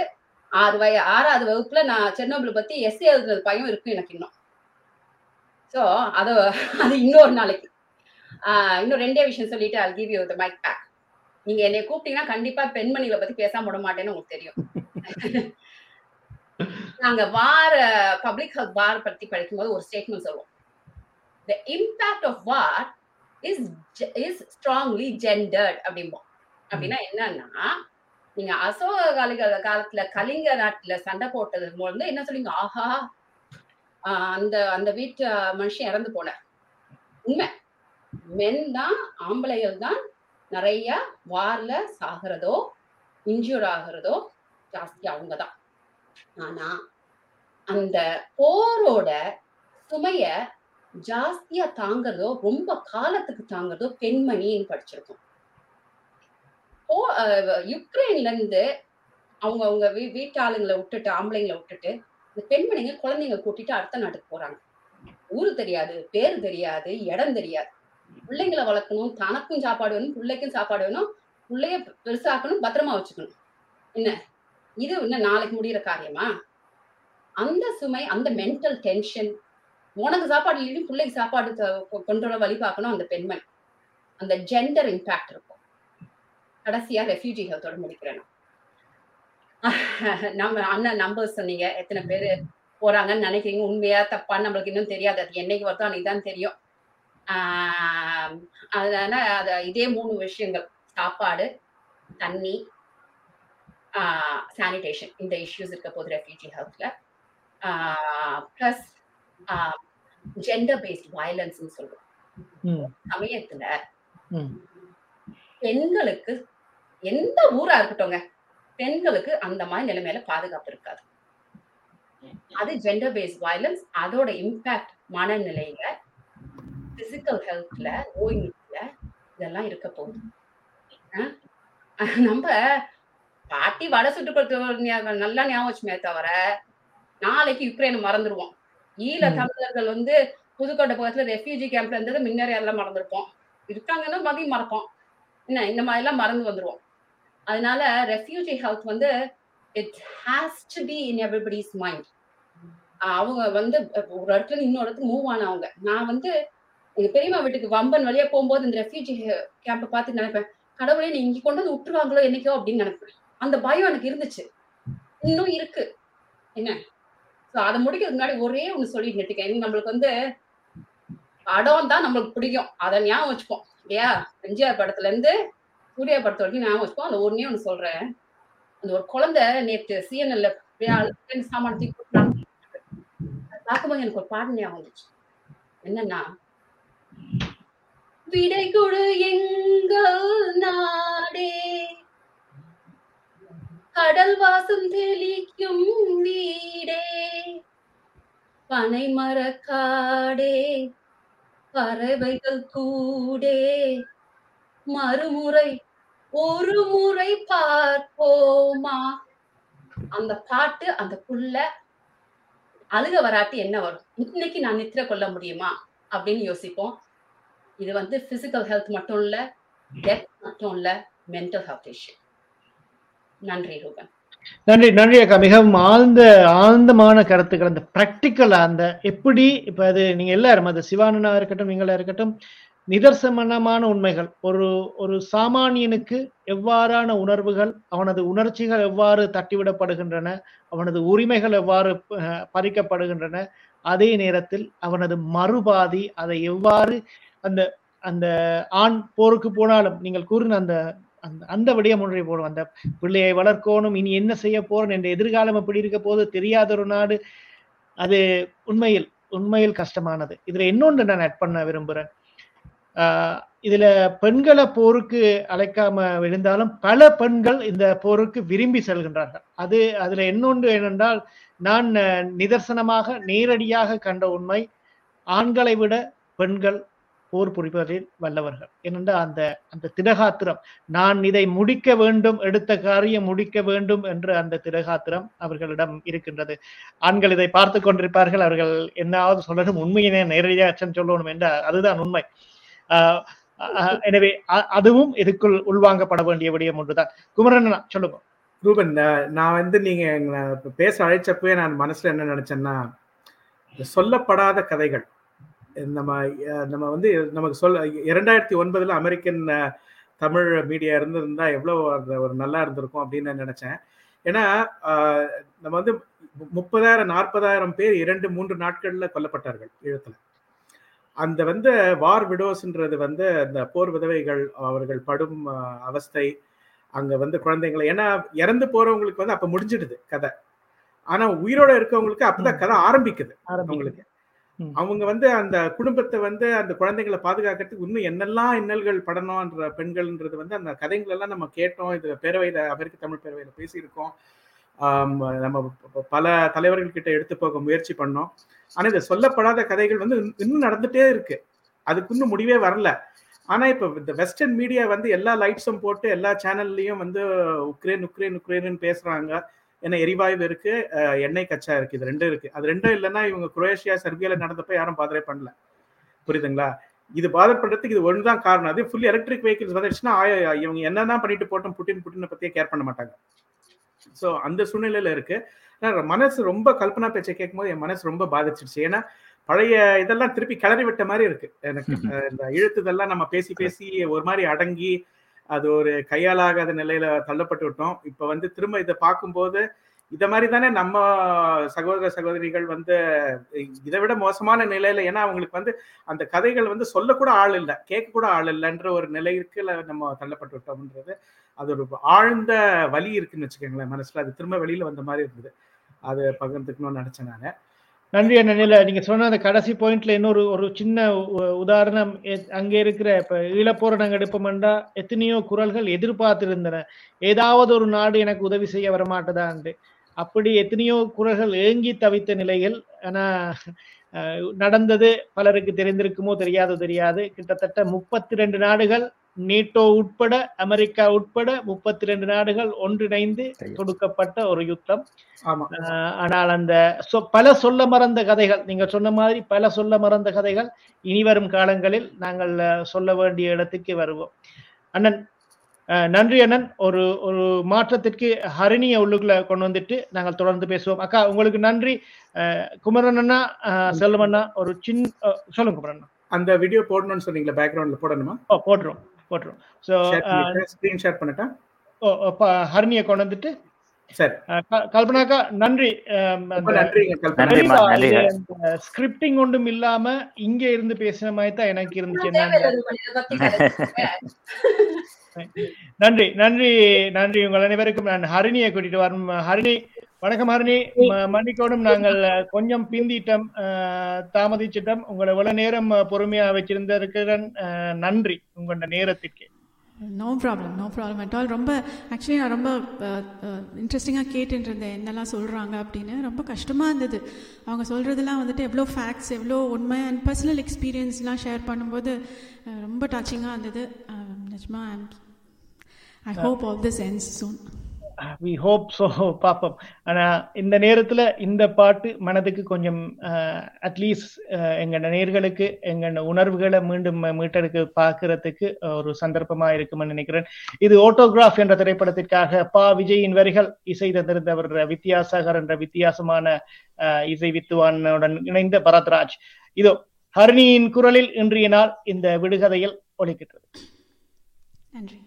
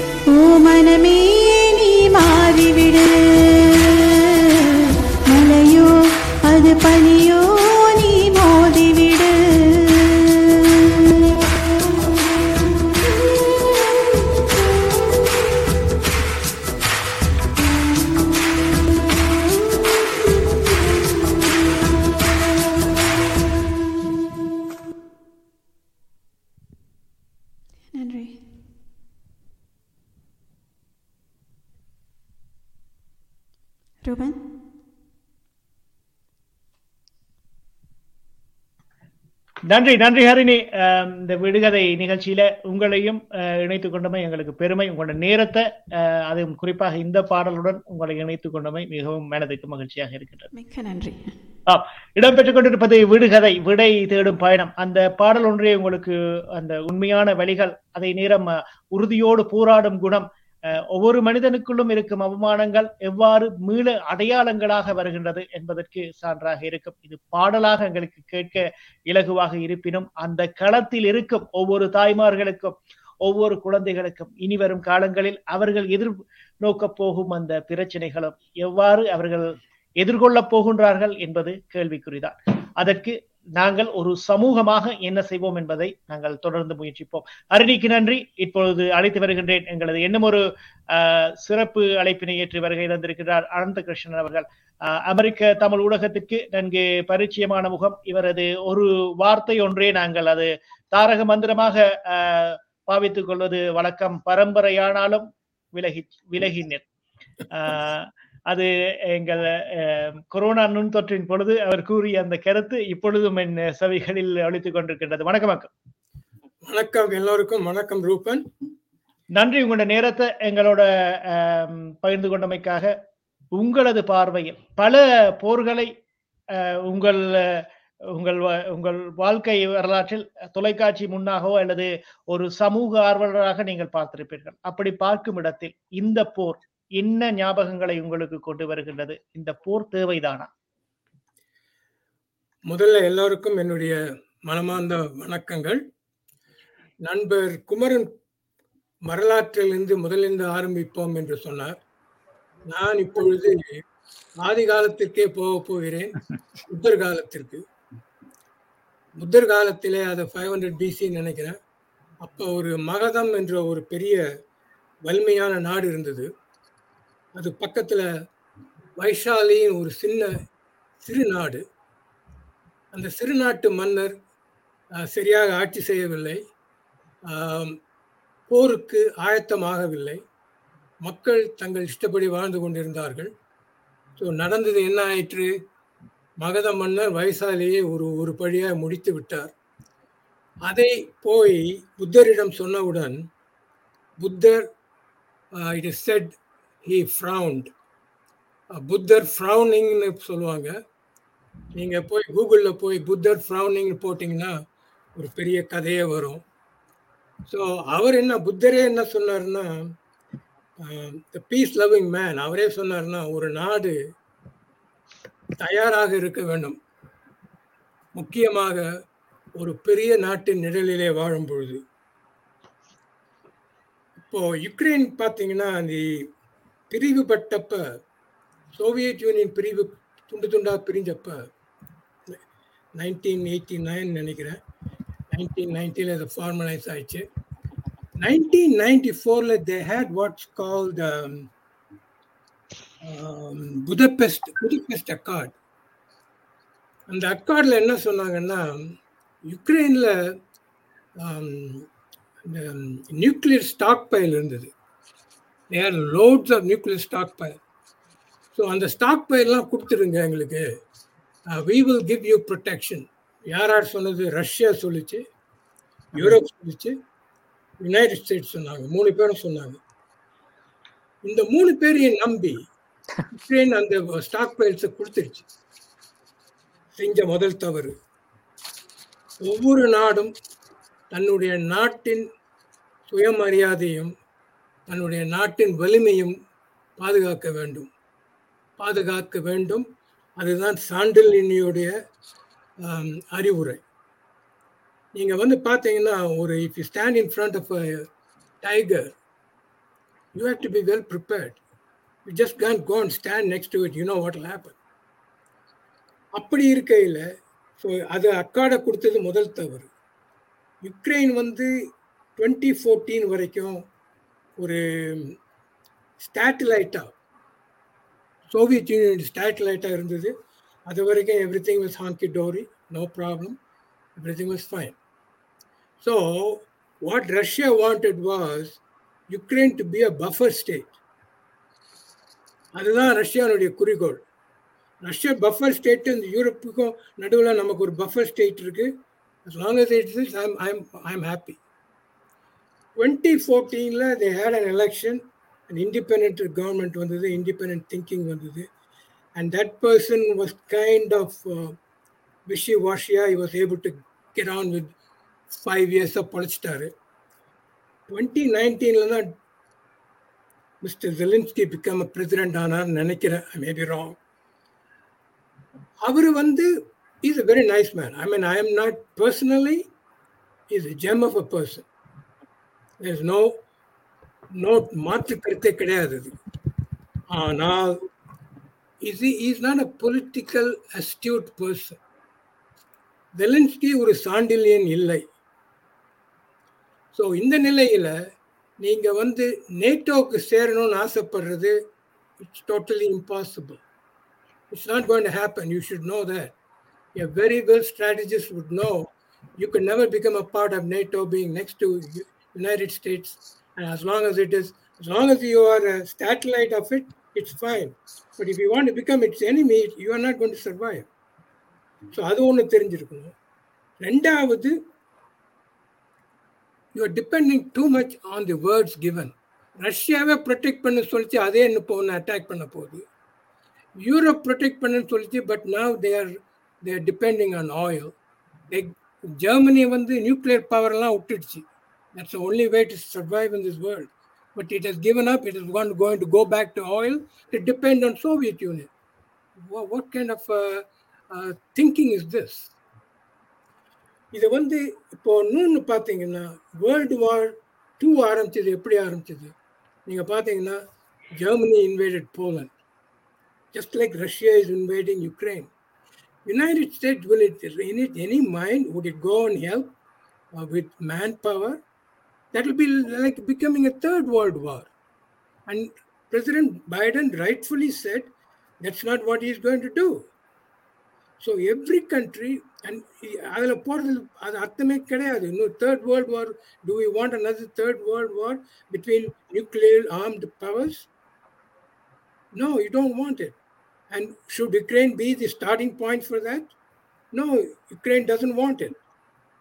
So இதெல்லாம் இதெல்லாம் பார்க்காம அது வள்ளுவர் நல்லா அழகாக சொல்லியிருக்காரு. அந்த சின்ன குரலை படிக்கிறேன் நான். கருவியும் காலமும் செய்கையும் செய்யும் அருவினையும் மாண்டது அமைச்சு. ஒரு தொழிலை செய்யும் பொழுது அதற்கு வேண்டிய கருவி அதற்கு ஏற்ற காலம் அதனை செய்யும் முறை அம்முறையில் செயல்படும் அரிய செயல் ஆகிய இவைகளை மாற்றிமைப்பட்ட பொருத்தமாக எண்ணி செய்ய வல்லவனே அமைச்சனாவான் so this is not the time to pick up fight with the Soviet giant அது ஒன்று அது ஒரு பெரிய தப்பு பண்ணிட்டாரு அதனால என்ன ஆச்சு பாவம் குழந்தைகள் மக்கள் three million refugees and Ukraine is going to be flattened out. Now, President Zelensky is saying he's going to give up the um, NATO membership.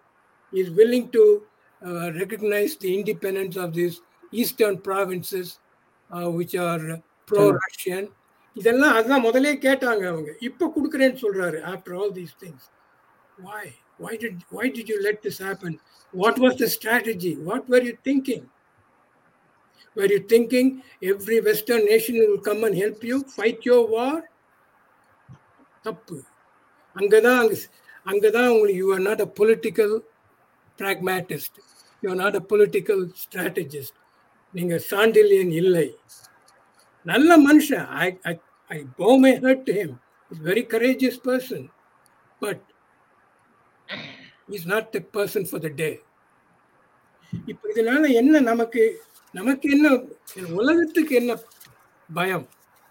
You don't want this to be turn in to a third world war which could happen in a second அது ஆகாமல் பார்க்கறதுக்கு president Biden is there so so I am very happy that is in the White House ரெண்டாவது NATO will never take Ukraine inside அது நடக்க நடக்க போகிறது கிடையாது மூன்றாவது the inflation is going to go up through the roof.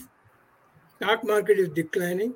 A lot of people who are, especially people who are on fixed income, who are depending on the on their bread for the income from the stock market, or the interest from the money you get from the bank, they're going to suffer. People are going to suffer more because let's say you're a taxi driver, Uber driver, and you have to put so much uh, your cost of uh, gas has gone up.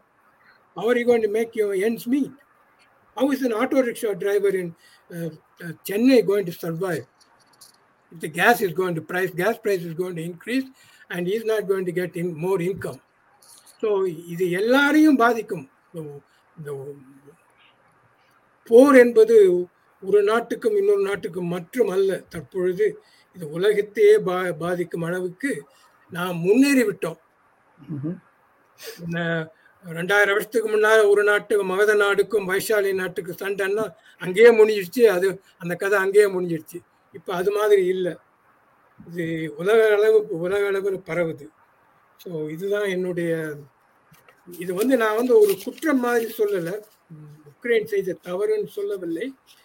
அது வேறு வழியாக கையாண்டிருந்தால் you know hindsight is always twenty twenty but ஒரு political ஸ்ட்ராட்டஜிஸ்ட்னா இது மாதிரி ஒரு ஓப்பனிங்கை கொடுத்துருக்க மாட்டார். You would have found other ways to get around it. That's what i think. நன்றி. ரெண்டு மூன்று கருத்துக்கள் நீங்க சொன்னதுக்கு டச் பண்ண விருப்பப்படுறேன்.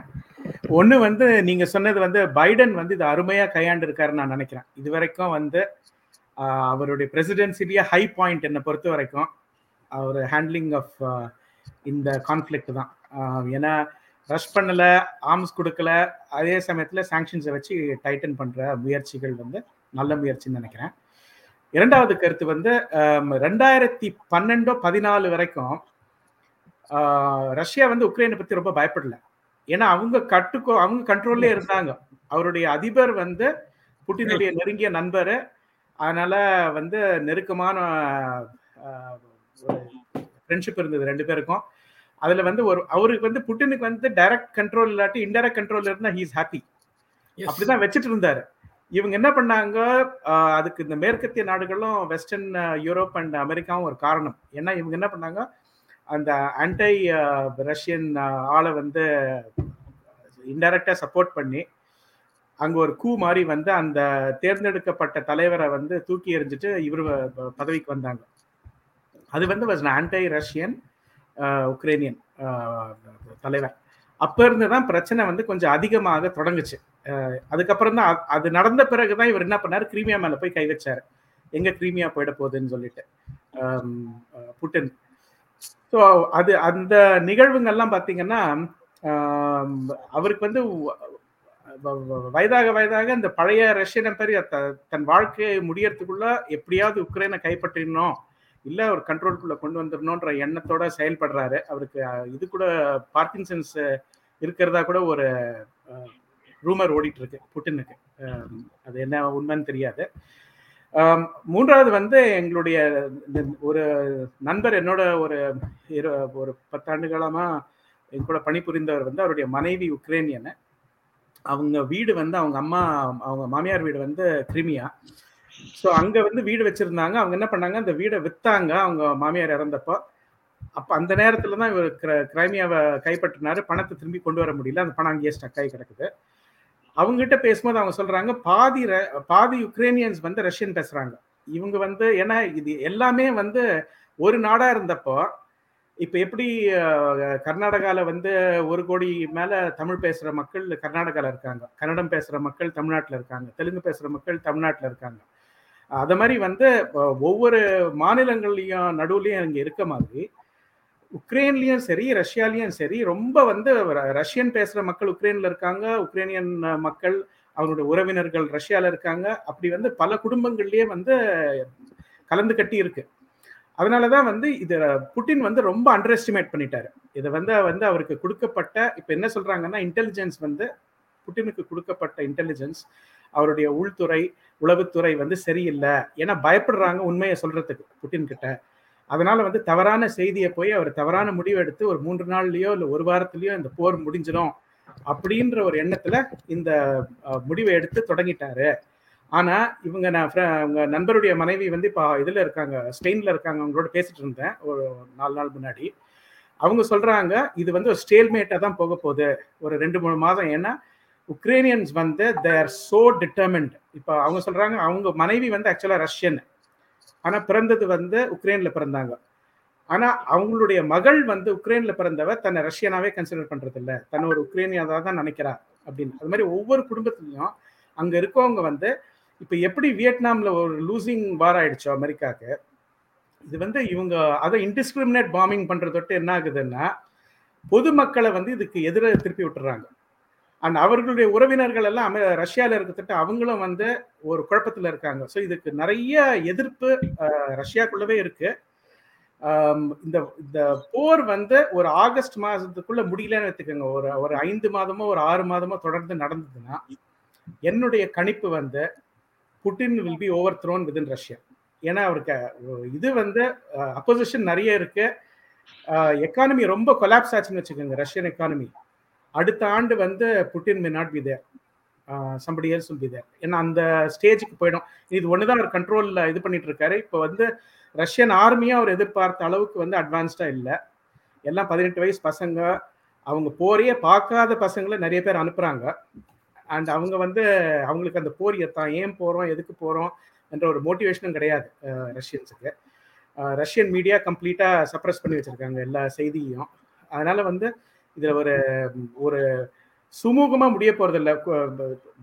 தீர்வு வந்து இவங்களும் வந்து ஏன்னா அவர் போற ஆரம்பிச்சது தொட்டு அவர் வந்து முக்கியமா இந்த கருங்கடல் பிளாக் சி கோஸ்ட் லைன்ல இருக்க ஏரியாஸையும் கிரீமியாவுக்கு வாட்டர் சப்ளை பண்ற ஏரியாவும் அதே மாதிரி வந்து வெஸ்டர்ன் பார்ட்ல இருக்கிற சில பகுதிகளும் அதெல்லாம் பிடிக்காம வந்து அவர் வந்து போருக்கு போய் எந்த அர்த்தமும் இல்லை புட்டினுக்கு.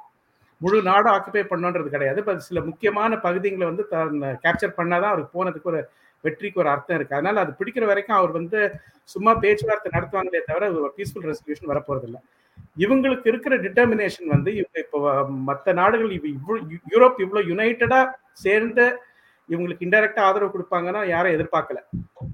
ஆனா இன்டெரக்ட் சப்போர்ட் கொடுத்துட்டு இருக்காங்க. ஸோ இவங்களுக்கு ஆர்ம் சப்ளை எல்லாம் அதிகமாச்சுன்னா உக்ரைனுக்கு இதுக்கு உக்ரைனுக்கு இது வந்து கொஞ்சம் தொடர்ந்து போயிட்டு இருக்கும் பிளஸ் போலண்ட் வந்து நேட்டோ நாடு. போலண்டுக்கு வந்து மூன்று நொடிக்கு ஒரு ரெஃப்யூஜி போயிட்டு இருக்காங்களாம் every three seconds one refugee from Ukraine is going to Poland that is velocity of refugees so இது வந்து ஒரு ஸ்டேல்மேட்ல போய் ஒரு சிக்ஸ் மந்த்ஸ்ல இழுக்கும்னு தான் என்னுடைய கணிப்பு.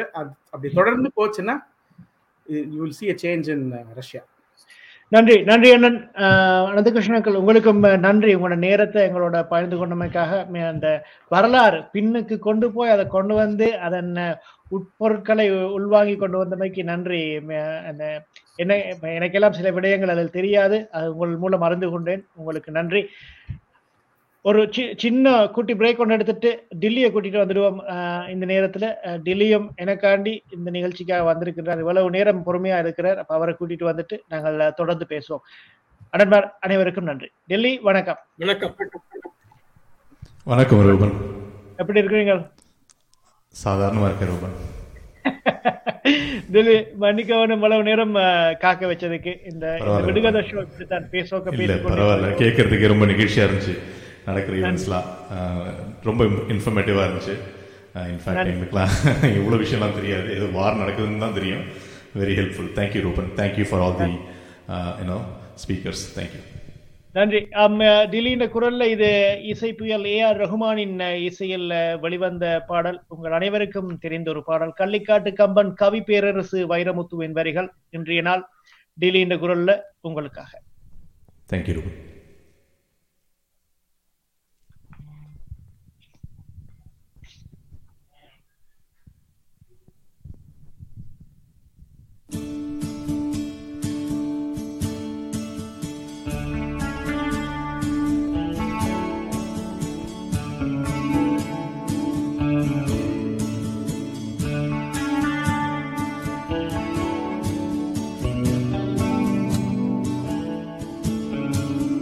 வெள்ளை பூக்கள் உலகம் எங்கும் மலர்களே. விடியும் பூமி அமைதிக்காக விடிகவே மண்மேல் மஞ்சள் வெளிச்சம் விழுகவே. மலரே சோம்பல் முறித்து எழுகவே.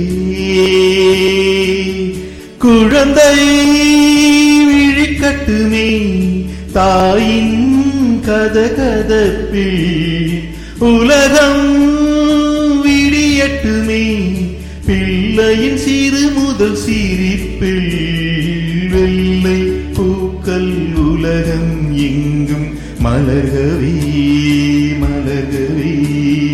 விடியும் பூமி அமைதி அமைதிக்காக விடிகவே விடிகவே மண்மேல் மஞ்சள் வெளிச்சம் விழுகவே.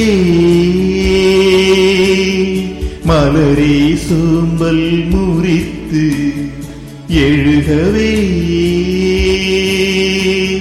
குழந்தை விழிக்கட்டுமே தாயின் கத கதப்பில் உலகம் விடியட்டுமே பிள்ளையின் சிறு முதல் சிரிப்பில் வெள்ளை பூக்கள் உலகம் எங்கும் மலர்கவே.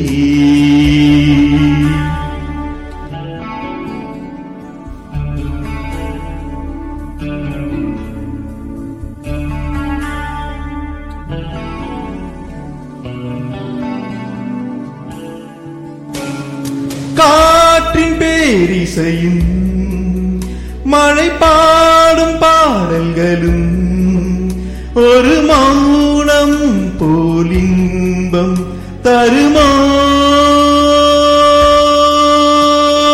கோடி கீர்த்தனமும் கவி கூற வார்த்தைகளும்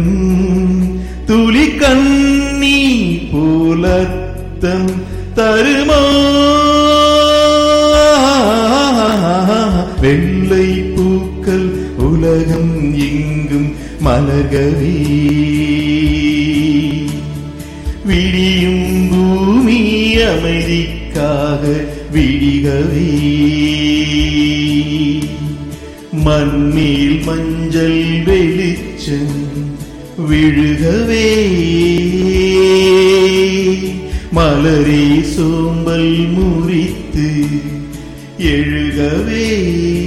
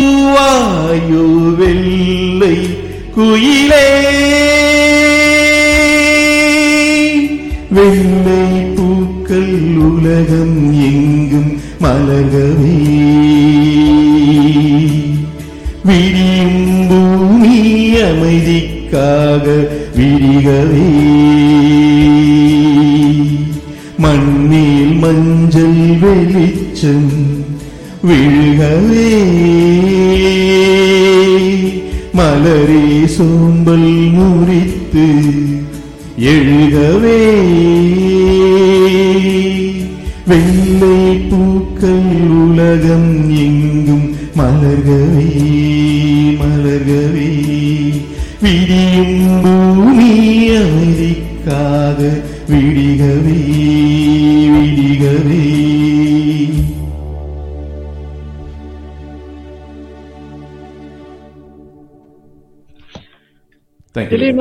டெல்லி நன்றி. டெல்லி மீண்டும் அஹ், மன்னிக்கவும் இவ்வளவு நேரம் காக்க வச்சதுக்கு பட் பொருத்தமான பாடல் பொருத்தமான நேரத்துக்கு கொண்டு வந்து தந்தமைக்காக நன்றி.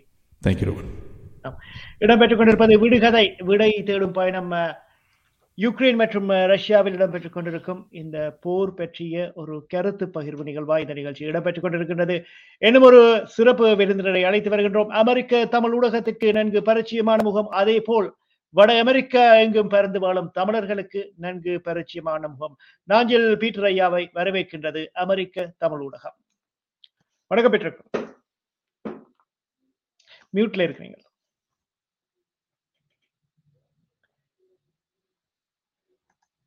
வணக்கம்.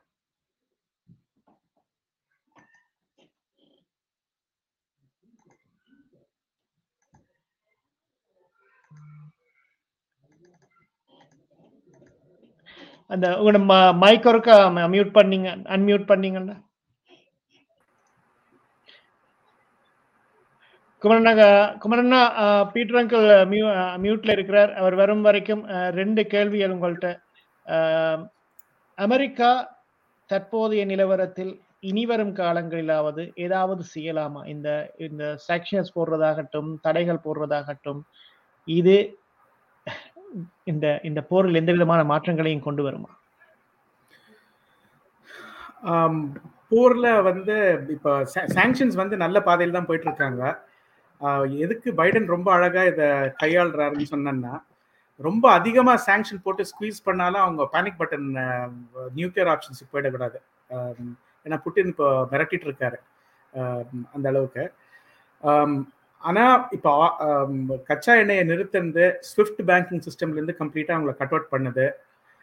இப்போ வந்து சைனா கிட்ட இவங்க அடுத்து வந்து அமெரிக்கா வந்து சைனா கிட்ட பேசணும். இல்லாட்டி என்ன நடக்கும்னா வடகொரியா எப்படி தனியா ஒரு சைனாவோட ஒரு டீல் வச்சுட்டு உலகம் பூரா அவங்கள சாங்ஷன் பண்ணி தனிமைப்படுத்தினாலும் அவனால சர்வைவ் ஆக முடியுது. ஆனா ரஷ்யா வந்து ஒரு இன்னும் ஒரு பேரரசு மாதிரி தான் அது. அதனால இவங்க வந்து சைனாவோட தனியாக ஒப்பந்தம் வச்சுட்டு அவங்க தனியாக அவங்களுடைய எக்கானமியை வந்து திரும்பி சீர்கட்டுறதுக்கு எல்லா வழிமுறையும் எடுப்பாங்க. ஸோ இந்த போர் நிறுத்தம் கொண்டு வரணும்னா ஒரு முக்கியமான ஸ்டெப் என்ன எடுக்கணும் அப்படின்னா பைடன் வந்து நிச்சயமாக இதை வந்து சைனா பேசி சைனாவையும் இந்தியாவையும் இதுக்குள்ளே கொண்டு வரணும். ஏன்னா நீங்கள் இந்தியாவையும் பார்த்தீங்கன்னா இருக்கிற ரெண்டு பிக்கெஸ்ட் எக்கானமிஸ் வந்து டாப் த்ரீல வந்து இப்போ இந்தியா அண்ட் சைனா இருக்கு. அந்த அந்த அந்த அந்த புள்ளிலேயே நான் பீட்டர் அங்கிள் உள்ளு கொண்டு வர போறேன். அவட்ட தலைப்புக்கு நான் கொண்டு வரணும். பீட்டர் அங்கிள் இந்தியா முதலில் வணக்கம். உங்களோட நேரத்துக்கு நன்றி. இவ்வளவு நேரம் பொறுமையா இருந்ததுக்கும் நன்றி. இந்த பிரச்சனையில இந்தியாவின் பங்கு எவ்வாறு இருக்கின்றது? எல்லாருக்கும் வணக்கம். நீண்ட கூட்டத்தில் பல தரப்பட்ட கருத்துகள். அந்த அகதிகள் பிரச்சனை எல்லாத்தையும் பற்றி நல்ல விளக்கமான உரைகள் நிறைய கொடுத்துருக்கீங்க. இப்போ இந்த பிரச்சனையை நம்ம வந்து ஒரு அறிவியல் கண்ணோட்டத்தோடு பார்க்கணும். அதாவது யார் சரி யார் தவறு அப்படிங்கிறது இன்டர்நேஷ்னல் பாலிட்டிக்ஸில் கிடையவே கிடையாது. இங்கே இன்டர்நேஷ்னல் பாலிட்டிக்ஸில் எது நியாயம் யார் எது நீதின்னு கிடையாது. எது நடைமுறை என்ன நடந்துச்சு வரலாறு அதான் அதான் இருக்குமே தவிர என்னைக்குமே இதில் வந்து யார் சரி யார் தப்புன்னு நீதி மன்ற மாதிரி தீர்ப்பு கிடையவே கிடையாது. அப்போ நம்ம நினைக்கக்கூடாது இப்போ ஈழத்தில் நடந்த சண்டை பற்றி நிறைய சொன்னீங்க. ஈழத்தில் நடந்த சண்டை வேற. அது எத்தனிக் கிளின்சிங் நல்லா புரிஞ்சுக்கணும். அதுக்கு வந்து காரணங்களே வேற. எத்தனிக் கிளின்சிங் இது அப்படி கிடையாது. இங்க நடக்கிறது வந்து எத்தனை கிளின்சிங் எல்லாம் கிடையாது. இதுக்கு பின்னணியே வேற. இப்ப இங்க வந்து நீங்க வந்து தூங்குற புலிய த- தட்டி எழுப்பினாங்கிறது மாதிரி ஒரு சேயிங் தமிழ் உண்டு. தூங்கிட்டு இருக்கிற புலியை தட்டி எழுப்பினா அப்படின்னு சொல்லிட்டு. அதே மாதிரி தான் இன்னைக்கு நீங்க வந்து ரஷ்யா கொண்டு விட்டுட்டீங்க. அதாவது நீங்க என்ன பண்ணீங்க? இந்த உக்ரைன் இந்த செலஸ் பேருனது செலசிங்கி அவனை வந்து உசு பேத்து உசு பேத்தி அவனே ஒரு ஜோக்கர்.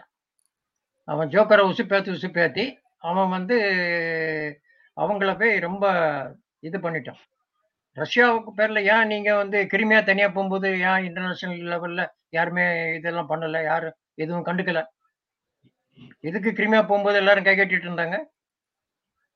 இப்போ ரஷ்யன் ஃபெடரேஷன்ல இருந்து அவ்வளவு நாடுகள் பிரிஞ்சு போகும்போது அது அவங்களுக்கு கவலை தான் அது அவங்களுக்கு கவலை இல்லாம இல்லை. அது அவங்களுக்கு கவலை தான் ஆனா அது பிரிஞ்சு போன பிறகு வந்து ஓரளவுக்கு எல்லாம் அவங்க வந்து சரி கட்டி போயிட்டு இருக்கும்போது நீங்க அவங்கள உசுப்பேத்தி விட்டீங்க. அவங்ககிட்ட வெளியே அவங்ககிட்ட இருந்து அந்த அந்த ஃபெடரேஷன்ல இருந்து வெளியே வந்தவங்கள நீங்க இதுல சேர்த்தீங்க இதுல சேர்த்தீங்க நாட்டோல சேர்த்தீங்க. நார்த் அட்லாண்டிக் டிடி ஆர்கனைசேஷன்ல சேர்த்தீங்க. கடைசியில் வந்து சேர்த்துக்கிட்டு சே சேர்க்கும் போதே அது வந்து அவங்களுக்கு பிடிக்காத காரியத்தை நீங்க பண்ணிட்டு இருக்கீங்க அவங்க அவங்க பாதுகாப்புக்கு ஒரு திரட்டை கொடுக்குறீங்க. எடுத்துக்காட்டு நேபாள் நமக்கு நல்ல ஃப்ரெண்ட்லி கண்ட்ரி நம்ம கூட உறவுல தான் இருக்காங்க. நம்ம கூட அவங்களுக்கு எந்த இதுவும் கிடையாது. சொல்ல போனீங்கன்னா பாஜக சொல்றது மாதிரி ஒரு ஹிந்து கண்ட்ரி ஆனா அவங்க இன்னைக்கு திடீர்னு சொல்லிட்டு சைனா கூட டீல் போட்டு China will come and sit here China வந்து அவங்க இதை ஸ்பேஸை பயன்படுத்துவாங்க. அப்படின்னா இந்தியா அமெரிக்காக்குமா அது நேபாளின் உரிமை அப்படின்னு நம்ம சும்மா இருப்போமா? நல்லா செஞ்சீங்க அப்படி நீங்க அப்படி விடுவீங்களா நீங்க. அது நேபாளோட தனி நாடு. அது ஒரு சாவரின் கண்ட்ரி அவங்க விருப்பம் அவங்க சைனாவை கொண்டு வைக்கிறாங்க. அப்படின்னா நம்ம சும்மா இருப்போமா? நம்ம என்னெல்லாம் டீல் பண்ணோம் உடனே? அது ஒரு அதை அதை நம்ம திங்க் பண்ணணும் திங்க் பண்ணுறதே சரியில்லை. இது வந்து வாட்ஸ்அப் அமெரிக்கா ரேடியோவா இலங்கையில் வைப்பேன்னு சொன்னோன்னா இந்திரா காந்தி கத்தி தூக்கி கொடுத்துட்டான். டீலில் அவன் என்ன சொன்னா இலங்கைக்காரன்? நாங்கள் Voice of America broadcasting corporation கொண்டு இங்கே வைக்க போகிறோம் அப்படின்னா அவ்வளோதான் ஆர்மி கூட ஸ்பேஸ் கூட வைக்கணும்னு சொல்லல. வாய்ஸ் ஆஃப் அமெரிக்கா இப்போ இருந்துச்சு. அதை வைக்க போகிறோம்னு சொன்னோம்னா இந்தியா உடனே என்ன பண்ணிட்டு கச்சை நீங்கள் எடுத்துருங்க. நாங்கள் ஃப்ரீயாக தந்துருந்தோம் அந்த டீலை கேன்சல் பண்ணி கேன்சல் பண்ணாங்க இது இன்டர்நேஷனல் பாலிட்டிக்ஸ் இப்படி தான் இப்படி இருக்கும்போது இன்னைக்கு வந்து நீங்கள் யுக்ரைன் நாங்கள் வந்து நாட்டில் நாட்டில் போய் மெம்பர் ஆக ஏற்கனவே சுற்றி சுற்றி இருக்காங்க. எல்லாத்திட்டையும் நேட்டோ ஆர்மி இருக்கு. அவ்வளோ வெற்றியம் போலந்து இருந்து ரொமேனியா எல்லாரும் கொண்டு போய் நேட்டோ ஆர்மியை சுற்றி வச்சுட்டு இருக்காங்க. இப்போ இன்னொரு வழிக்கு இவர் வந்து நாங்களும் நேட்டோட்ட போகிறோம் நாங்க யூரோப்பியன் யூனியன்ல பொருளாதார இதுக்கு வந்து ட்ரீட்டி போட போறோம். இப்படி எல்லாம் பண்ணும்போது அவங்கள ரொம்ப உசுப்பேத்து விட்டு ரெண்டாவது வந்து இந்த யுக்ரைன்ல வந்து ரஷ்யன் அவங்க கல்ச்சர்லி ஓரளவுக்கு அவங்க அந்த ரஷ்யாவுக்கும் இவங்களுக்கும் ரொம்ப உடன்பாடு. ஒன்று ஒண்ணுக்கு ஒன்று தான் அவங்க இருந்தவங்க. இங்க வந்து இவங்க அந்த உக்ரைன்ல வந்து மொழி பிரச்சனை கூட அங்க இருக்கு. இந்தியாவில் எப்படி இந்தி தான் தேசிய மொழின்னு சொல்றாங்களோ அது மாதிரி உக்ரைன் அவங்க சொல்லிட்டு இருக்காங்க. ஒரு முப்பது நாற்பது பெர்சன்ட் வந்து அங்கே Russian people Russian speaking people இப்படி அங்கே உள்ளுக்குள்ளே அவங்க வந்து அவர் எவ்வளவுக்கு புட்டினோ வந்து அது இரிட்டேட் பண்ண முடியுமோ அவ்வளோ பண்ணியிருக்கு பண்ணி பண்ணிட்டு இருந்தாப்புல. ஒவ்வொரு விஷயங்களையும் பண்ணிட்டு இருந்தாங்க. ஏன்னா அவங்களுக்கு அந்த எக்கானமி டல்லு அவங்க அந்த எரிவாயு குழாயெல்லாம் அந்த வழியே தான் போகுது. இனி வந்து ரஷ்யன் ஃபெடரேஷன் அந்த ஜ- கருங்கடல் தானே? கருங்கடலை இழக்கவும் விரும்பலை.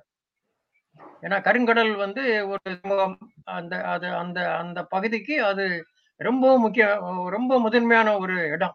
இதெல்லாம் வச்சு தான் வந்து புட்டின் புட்டின் வந்து நம்ம நினைக்கிற மாதிரிப்பட்ட ஆள் கிடையாது. புட்டின் வந்து ஒரு இடதுசாரி ஆளும் கிடையவே கிடையாது. புட்டின் இஸ் நாட் இடதுசாரி கிடையாது. புட்டின் இஸ் பக்கா வலதுசாரி. அமெரிக்காவுக்கு கொள்கை எப்படி வெளி உலகத்துல இருக்கோ அதே கொள்கை தான் புட்டின் கொண்டு இங்க யாரும் வந்து இது என்னமோ பழைய காலத்துல கம்யூனிஸ்டாக இருந்து அதனால புட்டின் வந்து மக்களை சார்ந்திருக்காரு அதெல்லாம் ஒன்றும் கிடையாது. அவருக்கு பவர்ல இருக்கணும் அதை செய்யணும். இப்போ வந்து நீங்க இதில் பார்த்தீங்கன்னா வந்து ஒன்று வந்து அந்த உக்ரைனில் இருக்கக்கூடிய அந்த ரெண்டு மாநிலம் இருக்கு இல்லையா? அது என்ன டான்சங் அண்டு லகா லகான்சங். இந்த ரெண்டு மாநிலமும் அது வந்து தன்னாட்சி பெற்ற மாநிலமா ஓரளவுக்கு ஆயிப்போச்சு. தன்னாட்சின்னா அவங்க ஒரு தனி நாடா இருக்காங்களோ அல்லது வந்து ரஷ்யா கூட சேர்றாங்களோ நமக்கு தெரியாது. ஏன்னா அந்த மாநிலங்கள் வந்து அவங்க மக்கள் இருக்காங்க. ஃபுல்லா அவங்க மக்கள் இருக்காங்க. இப்படி இருக்கக்கூடியதில் அதுல ஒரு ஒரு இது ஒரு மல்டி கல்ச்சர்டு பிளேஸ் தான் அது. நம்ம நினைக்கிற மாதிரி ஒரு பியூர் இதெல்லாம் ஒன்றும் கிடையாது. இனி வந்து அமெரிக்கா பற்றி சொன்னீங்க. அமெரிக்கால காங்கிரஸ் அப்ரூவ் பண்ணால் மட்டும்தான் இந்த நீங்க படைகளை எல்லாம் அனுப்ப முடியும். அதுவும் வந்து காங்கிரஸ் நபர் never அதனால அமெரிக்கா வந்து இதாக பண்ணும். இவங்க இன்னொரு நாட்டுக்கு உதவி பண்ணுவாங்க. போலந்துக்கு அனுப்புவாங்க ருமேனியாவுக்கு அனுப்புவாங்க. இப்படி யாருக்காவது அனுப்பி நீங்க உதவி பண்ணலாம். இன்னைக்கு இப்ப லேட்டஸ்ட் செய்தி. இப்ப வந்த செய்தி என்ன சொல்லியிருக்குன்னா Russia has issued a warning it could fire on weapon shipments to Ukraine rising the risk of direct confrontation between Moscow and NATO country அதாவது புட்டின் என்ன சொல்றாரு? எங்க இருந்தாவது ஆம்சுங்க அனுப்பினீங்கன்னா நாங்க சுட்டு போடுங்கிறார் ஒரு அல்டிமேட்டம் நீங்க சுடலைன்னா ஒண்ணும் இல்லை. சுட்டா என்ன ஆகும்? அப்ப அது ஓர பெருசாகும். அதனால என்ன சொல்லலாம்னா ஓர் வரணும்னா அவங்க அதை நடத்தணும் இந்த நாட்டோ கண்ட்ரிஸ் சுற்றி சுற்றி எல்லா அமெரிக்கா சப்போர்ட்ல தான் இருக்குது. அங்கிள் சாம் சொல்றது தான். இந்த மாதிரி அங்க இருந்து அங்க அனுப்புறது இங்க இருந்து இது அனுப்புறது அனுப்புறது ஸ்டாப் பண்ணும் கண்டிப்பா சொல்லுவோம். சுட்டு வீழ்த்திடுவோம். அவ்வளவு. ரஷ்யா இந்த அவரு நம்ம சொன்னது மாதிரி அங்க சிவா சொன்னது மாதிரி ரஷ்யன் வந்து ப்ரோக்ராம்ஸ் ஆர் வெரி குட் நீங்க மூ- மூணுக்கு ஆள் அனுப்பிச்சு நீங்க ஆள் அனுப்பிச்சு மூணுக்கு ஆப்ரேட் பண்ணி போகும்போது அவன் ஆள் இல்லாமலே எங்க அனுப்பிச்சு விட்டுறான் எங்க அனுப்பிச்சு விட்டுறான் இந்த மூணு காலம் அனுப்பிச்சவன் அவ்வளோ டெக்னாலஜியில் அவங்க நமக்கு அந்த காலத்திலே அவங்க ஏதோ இன்ஃபீரியர் மாதிரி ஃபீலிங் அப்படி கிடையாது. டெக்னாலஜியில் அவர் சொன்னது மாதிரி அந்த அந்த கம்ப்யூட்டர் சாஃப்ட்வேர் அவர் சொன்னார் அதை நான் என் கண்கூடால ஒரு ஒரு பத்து முப்பது ஆண்டுகளுக்கு முந்தி ஒரு இவரை பார்த்தேன். நான் ஒரு ப்ரொஃபஸரை அடிசபாவால் மீட் பண்ணும்போது பார்க்கும்போது அப்போ நம்ம வந்து எம்எஸ் தாஸ் வச்சு எழுதிட்டு இருக்கிறோம். டிலீட் கமாண்டு காப்பி கமாண்ட் எழுதிட்டு இருக்கும்போது அந்த ப்ரொஃபஸர் என்ன பண்ணுவோம்னா எந்த இதை எடுக்க மாட்டார். அவர் டைப் பண்ணிட்டு இருக்கும்போதே டிலீட்டுக்குள்ள கமாண்ட் எழுதிடுவாரு. காப்பிக்குள்ள கமாண்ட் எழுதி அந்த சிஸ்டம் நடந்துட்டு இருக்காங்க எனக்கு ரொம்ப ஆச்சரியமா போச்சு.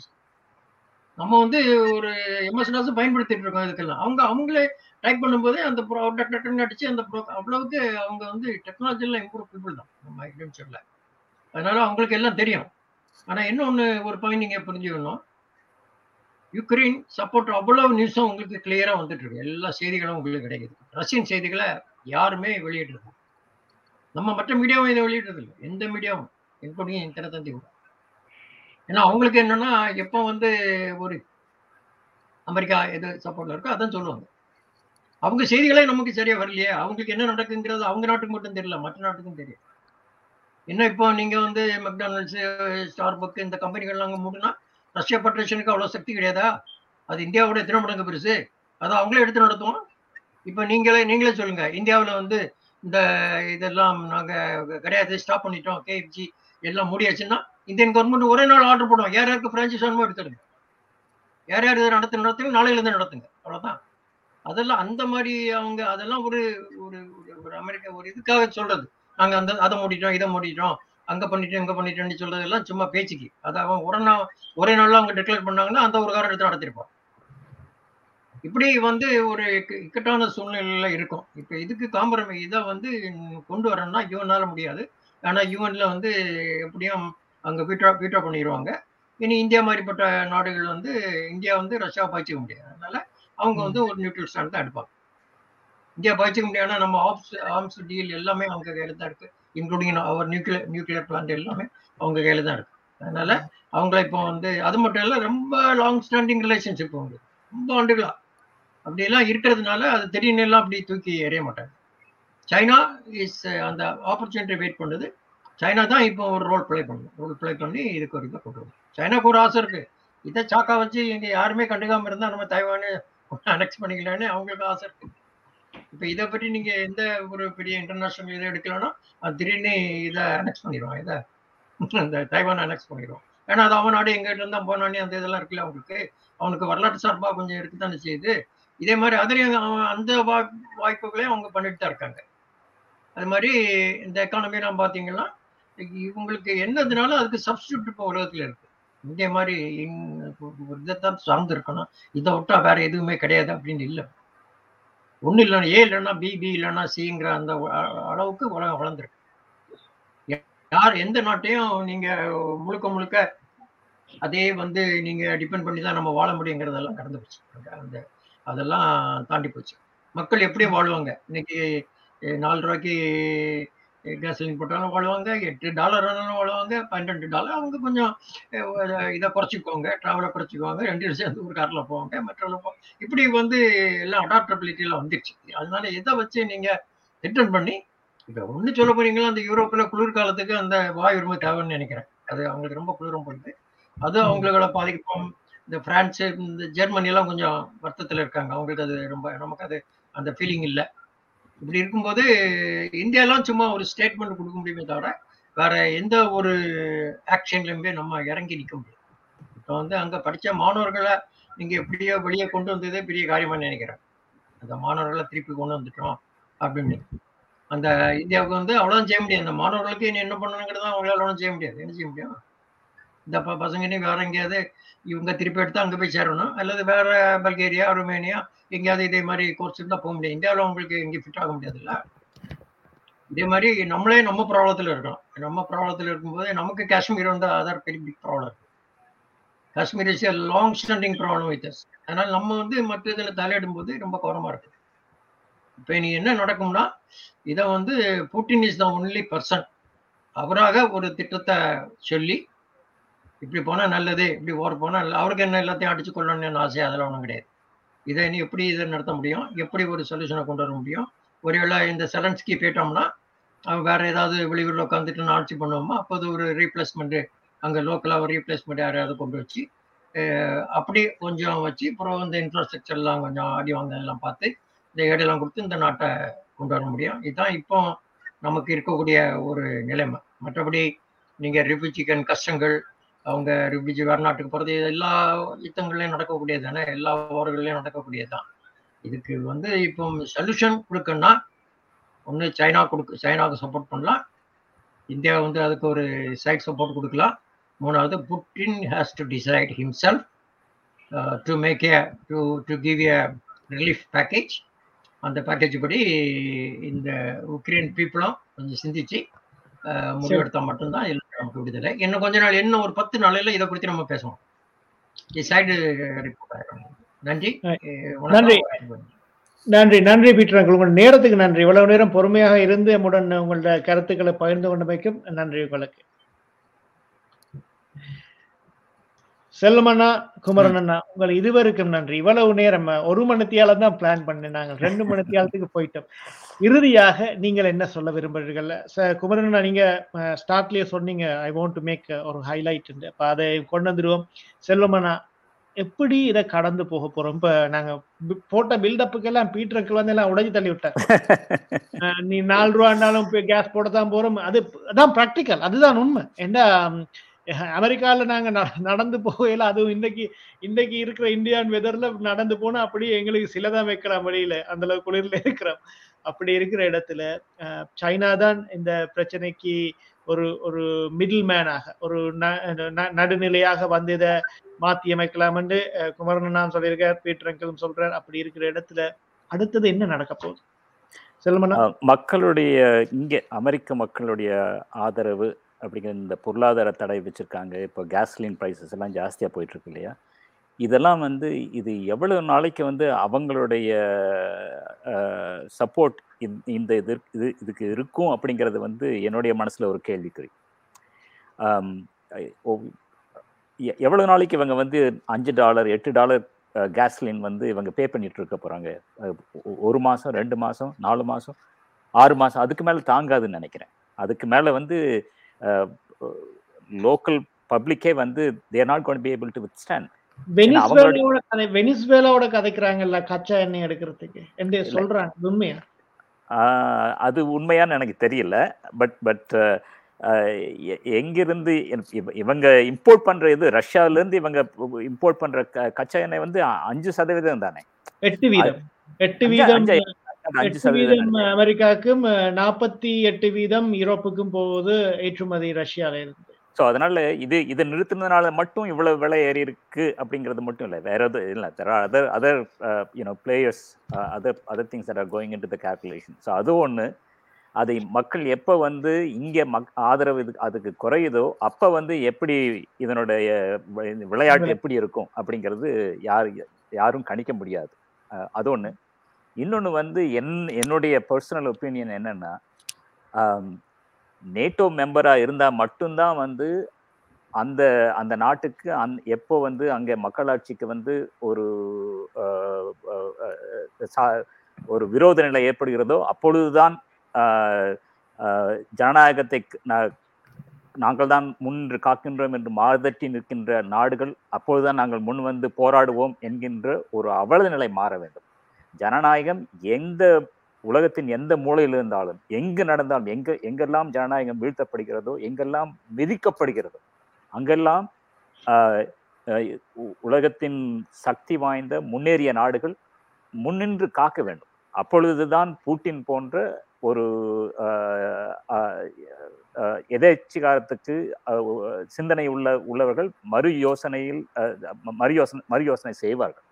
இது நாம போய் தொடணுமா அப்படிங்கறது வந்து இதே இது வந்து இப்போ அமெரிக்கா இல்ல யூரோப் எல்லாம் வந்து யுக்ரைன் வந்து நே நேட்டோவில் இருந்தாலும் இல்லைனாலும் வந்து ஒரு ஜனநாயக நாடு. இந்த ஜனநாயக நாட்டை நீங்கள் ஆக்கிரமிப்பு செய்தால் நாங்கள் அதற்கு ஆதரவு கொடுப்போம் அதற்கு பாதுகாப்பு கொடுப்போம் என்று ஒரு அறிவிப்பு முதல்லயே இருந்து பெற்றிருந்தாங்கன்னா இந்த ஒரு சூழ்நிலை வந்திருக்காது என்று நான் நினைக்கின்றேன். ஆல் சடன் புட்டினும் வந்து யூனோ அவரும் வந்து அவருடைய அவருடைய குடும்பம் இருக்கு அவருடைய மக்கள் இருக்காங்க அவங்கள காத்துக்கணும் இல்லையா? இப்போ ஒரு nuclear war between Russia and US and all other Europe Germany and and France இதெல்லாமே வந்து அவராலையும் சஸ்டைன் பண்ண முடியாது. It will be a complete disaster அது அந்த அணு ஆயுதம் பற்றி தான் கேட்கறதுனா நீங்க அதை கவர் பண்ணிட்டீங்க. ஸோ நாங்க இப்ப அமெரிக்கா வந்து ஈராக்ல அணு ஆயுதம் இருக்குன்னு ஈராக்குக்கு போனோம். ஆப்கானிஸ்தான் பிரச்சனை தீர்க்கிறதுக்கு ஆப்கானிஸ்தானுக்கு போனோம். அப்படி உலக போலீஸ்காரனாக எல்லா நாட்டுகள்லையும் போய் கடைசியா இங்க என்ன நடந்திருக்குன்னா ஒரு கொமன் மேன் நானும் நீங்களும் தான் அதுக்குரிய ப்ரைஸை பே பண்றோம். அப்படி இருக்கோக்க அதுவும் இந்த கொரோனா நுண்தொற்றின் பிற்பாடு ஒரு சமூக மீண்டும் நாங்கள் திருப்பி வளமை நிலைக்கு திரும்பி வந்து கொண்டிருக்கோக்க எங்கண்ட பேச்சை கூடுதே கூடுதில்லை. அதை தவிர விலைகள் எல்லாம் கூடிக்கொண்டுதான் போகும்.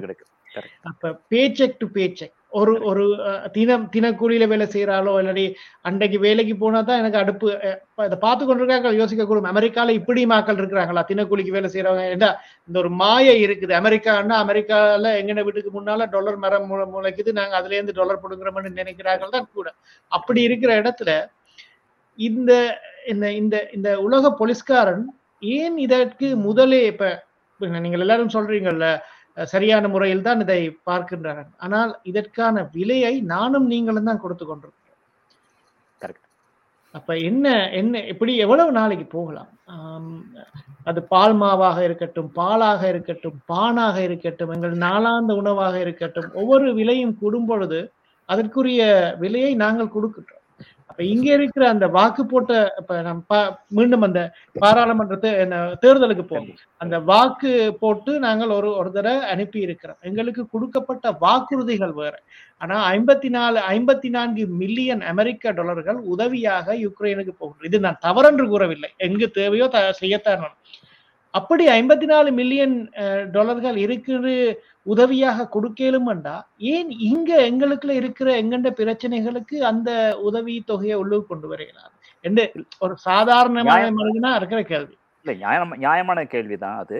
அந்த உணர்வுகள்லாம் இருந்த பட்சத்திலும் யுக்ரைனியன் மக்கள் படுகின்ற அவஸ்தைகளையும் தொந்தரவுகளையும் அவர்கள் அவர்களுடைய பெண்களும் குழந்தைகளும் அவங்க படுற அவங்களுடைய இழப்புகளையும் மக்கள் பார்த்துக்கிட்டு தான் கிட்டத்தட்ட எழுபது விழுக்காடு அமெரிக்க மக்கள் இவர்கள்லாம் சாதாரண மக்கள் தான். இவர்களும் பெரிய மில்லியனர்ஸ் அப்படி கிடையாது. அவங்கெல்லாம் வந்து ஆதரவு கொடுத்துருக்காங்க. எங்களு கேஸ்லின் ப்ரைஸ் வந்து இன்னொரு மூணு டாலர் நாலு டாலர் ஜாஸ்தி ஆனாலும் பரவாயில்ல. நாங்கள் நாங்கள் அதை பேர் பண்ணிக்கிறோம். You know send the necessary support to Ukraine அப்படின்னு சொல்லி அவங்க முன்னாடி வந்திருக்காங்க. அது வந்து சாதாரண மக்களுடைய அவங்களுடைய தியாக மனப்பான்மையை தான் காமிக்குது. ஆனால் என்னென்ன அது எவ்வளவு நாளைக்கு அது தாங்கும் அப்படிங்கிறது ஒரு விடுகதை. ஏன்னா அவங்களும் மில்லியன் மில்லியன்ஸ் ஆஃப் டாலர்ஸை பேங்க்ல வச்சுட்டு அவங்க இந்த- இந்த முடிவு எடுக்கல. அது குறிப்பா ஒரு தியாகம் பேண்டமிக்கு பிறகு நாங்க திரும்பி வரவுக்கு சரியான கஷ்டத்துல தான் எல்லாரும் இருக்கிறாங்க. அப்படி வரவுக்கு அது கொஞ்சம் கடினம் தான் நன்றி நன்றி செல்லமண்ணா குமரன் நீங்க என்ன சொல்ல வந்த நீங்கள் ரூபன் முக்கியமா ஒரு கருத்து என்னன்னா எல்லாரும் நினைச்சிட்டு இருக்காங்க எண்ணெய் விலை அதிகமாகிறதுக்கு காரணம் ரஷ்யா உக்ரைன் போர் என்று. அதற்கு அதற்கும் சம்பந்தமே இல்லை அமெரிக்காவை பொறுத்த வரைக்கும். ஏன்னா நீங்க கோவிட் தொடங்கினப்போ எண்ணெய் வந்து நீங்க என்ன வாங்குறீங்கன்னா நான் உங்க- உங்களுக்கு காசு கொடுக்குறேன்னா. ஏன்னா ஸ்டோர் பண்ண இடம் இல்லை. அவ்வளோ கெப்பாசிட்டி ஓவர் கெப்பாசிட்டியா இருந்தது. இட் வாஸ் நெகட்டிவ் ஒன் டாலர்ல இருந்தது. லெஸ் தென் ஜீரோ டாலர் புரியுதுங்களா? உங்களுக்கு இடம் இல்லை. இவங்க கவர்மெண்ட் என்ன பண்ணாங்க? ரொம்ப ஸ்ட்ரிக்டா பைடன் ஒரு ஒரு தவறு என்ன பண்ணிட்டாருன்னா ப்ரொடக்ஷன் எல்லாத்தையும் கட் பண்ணிட்டாரு.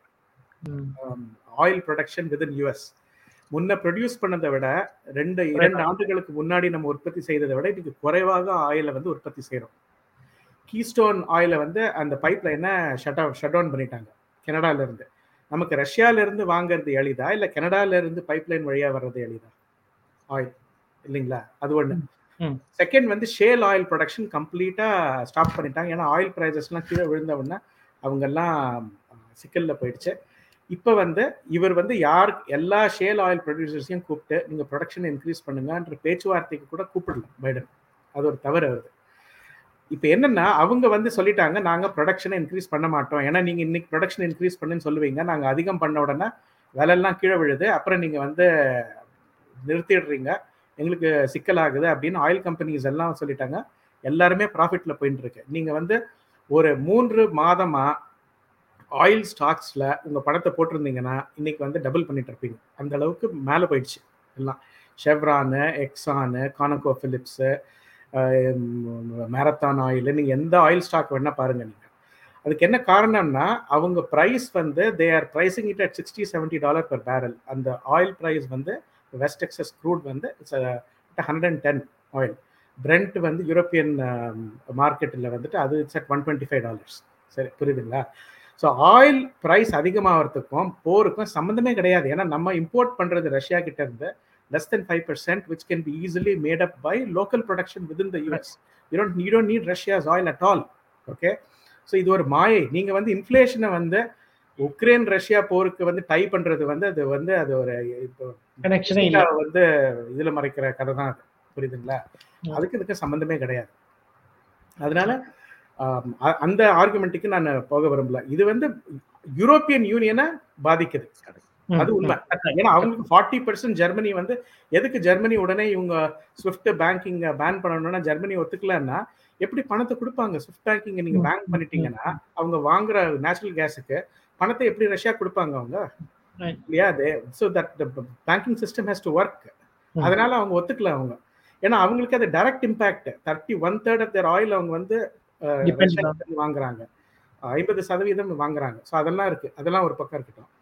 இப்போ வந்து நேட்டோவை பற்றி பேசிட்டு இருந்தது. நீங்கள் நேட்டோ அவங்க அக்ரிமெண்ட் என்னன்னா ஒரு நேட்டோ நாடு மேலே யார் படையெடுத்தாலும் அத்தனை நேட்டோ நாடுகள் மேலேயே நீங்கள் படையெடுத்ததாக அர்த்தம் அப்படிங்கிறது ஒப்பந்தத்தில் இருக்கு. அதனால இஃப் ரஷ்யா டச்சஸ் போலண்ட்னு வச்சுக்கோங்களேன் இப்போ உக்ரைன் வந்து நேட்டோவில் கிடையாது. பெலாரஸ் நேட்டோவில் கிடையாது. இந்த நாடுகள்லாம் கிடையாது. ஆனால் போலண்ட் இருக்குது ஸோ போலண்ட் மேல ரஷ்யா கை வச்சாங்கன்னா it is as if they're attacking America or if they're attacking England or அதனால மற்ற நாடுகள் எல்லாம் வருவாங்க. புரியுதுங்களா? அதனால வந்து நேட்டோ வந்து ரஷ்யா ஒரு மிரட்டல்ல தான் வைக்குமே தவிர அவங்க போலண்ட் மேல எல்லாம் கை வைக்க மாட்டாங்க. அந்த ஆயுதங்களை வந்து உக்ரைனுக்கு வர்ற ஆயுதங்களை அவங்க இது பண்ணலாம். ஏன்னா இது வந்து உக்ரைன் வந்து நேட்டோ நாடு கிடையாது. அதனால அவங்களுக்கு பரவாயில்ல. ஆனா போலண்ட் கிட்டயும் மற்ற நேட்டோ நாடுகளை அவங்க இன்வால்வ் பண்ண மாட்டாங்க. ஏன்னா நேட்டோ நாடுகள் இன்வால்வ் ஆயிடுச்சுன்னா இது வந்து தேர்ட் வேர்ல்ட் வார். மூன்றாவது. இன்னொரு ப்ரெடிக்ஷன் இருக்கு. என்ன ஒரு ப்ரெடிக்ஷன்னா நீங்க டெக்னாலஜி வந்து எப்பவுமே growth பாத்தீங்கன்னா ஹிஸ்டரியில கிராஜுவல் growth கிடையாது. It always grows in spurts இப்போ எலக்ட்ரிசிட்டி வந்தோடனே ரிலேட்டட் டு எலக்ட்ரிசிட்டி என்னெல்லாம் இருந்ததோ அந்த இண்டஸ்ட்ரீஸ் எல்லாம் டக்குன்னு மேலே போயிடுது. இப்போ மோட்டர் கார் வந்த உடனே அந்த இண்டஸ்ட்ரி அது மாதிரி தான் அதனால இப்போ பெரிய வேவ் ஆஃப் டெக்னாலஜி இன்னோவேஷன் வந்து உங்களுக்கு கிராம்ப் பண்ணி ஸ்மால் இப்போ எப்படி கோவிட்டுக்கு மருந்துன்னு உடனே ஐந்து வருஷம் ஆறு வருஷம் எடுக்கக்கூடிய ரெகுலேஷன் எல்லாத்தையும் தூக்கி போட்டு ஆறு மாசத்துல ட்ரக்ஸை கொண்டு வந்தாங்க மார்க்கெட்டுக்கு அத மாதிரி இப்ப பெரிய ஆயில் கிரைசிஸ் இருக்குன்ற புஷ் வந்ததுன்னு வச்சுக்கோங்க. Green ரெவல்யூஷன்ல they will dump money Europe Europe will say I don't want to be depend on Russia anymore let's completely go after electric vehicles and other solar and wind இப்போ அந்த டெக்னாலஜிஸ்க்கெல்லாம் அவ்வளோ பணம் போடாமல் இருக்காங்க. Nuclear பவரை shut down பண்ணி இதை increase பண்ணிட்டு இருக்காங்க ஜெர்மனியில் they may go back to nuclear power திரும்ப வந்து ஒரு மேஜர் ஷிஃப்ட் ஆஃப் கிரீன் ரெவல்யூ கிரீன் எனர்ஜிக்கு வந்து இன்வெஸ்ட்மெண்ட் வந்து வில் ஹேப்பன் இந்த போர் தொடர்ந்து போயிட்டு இருந்ததுன்னு வச்சுக்கோங்க ஒரு ஆறு மாசத்துக்கு. ம்.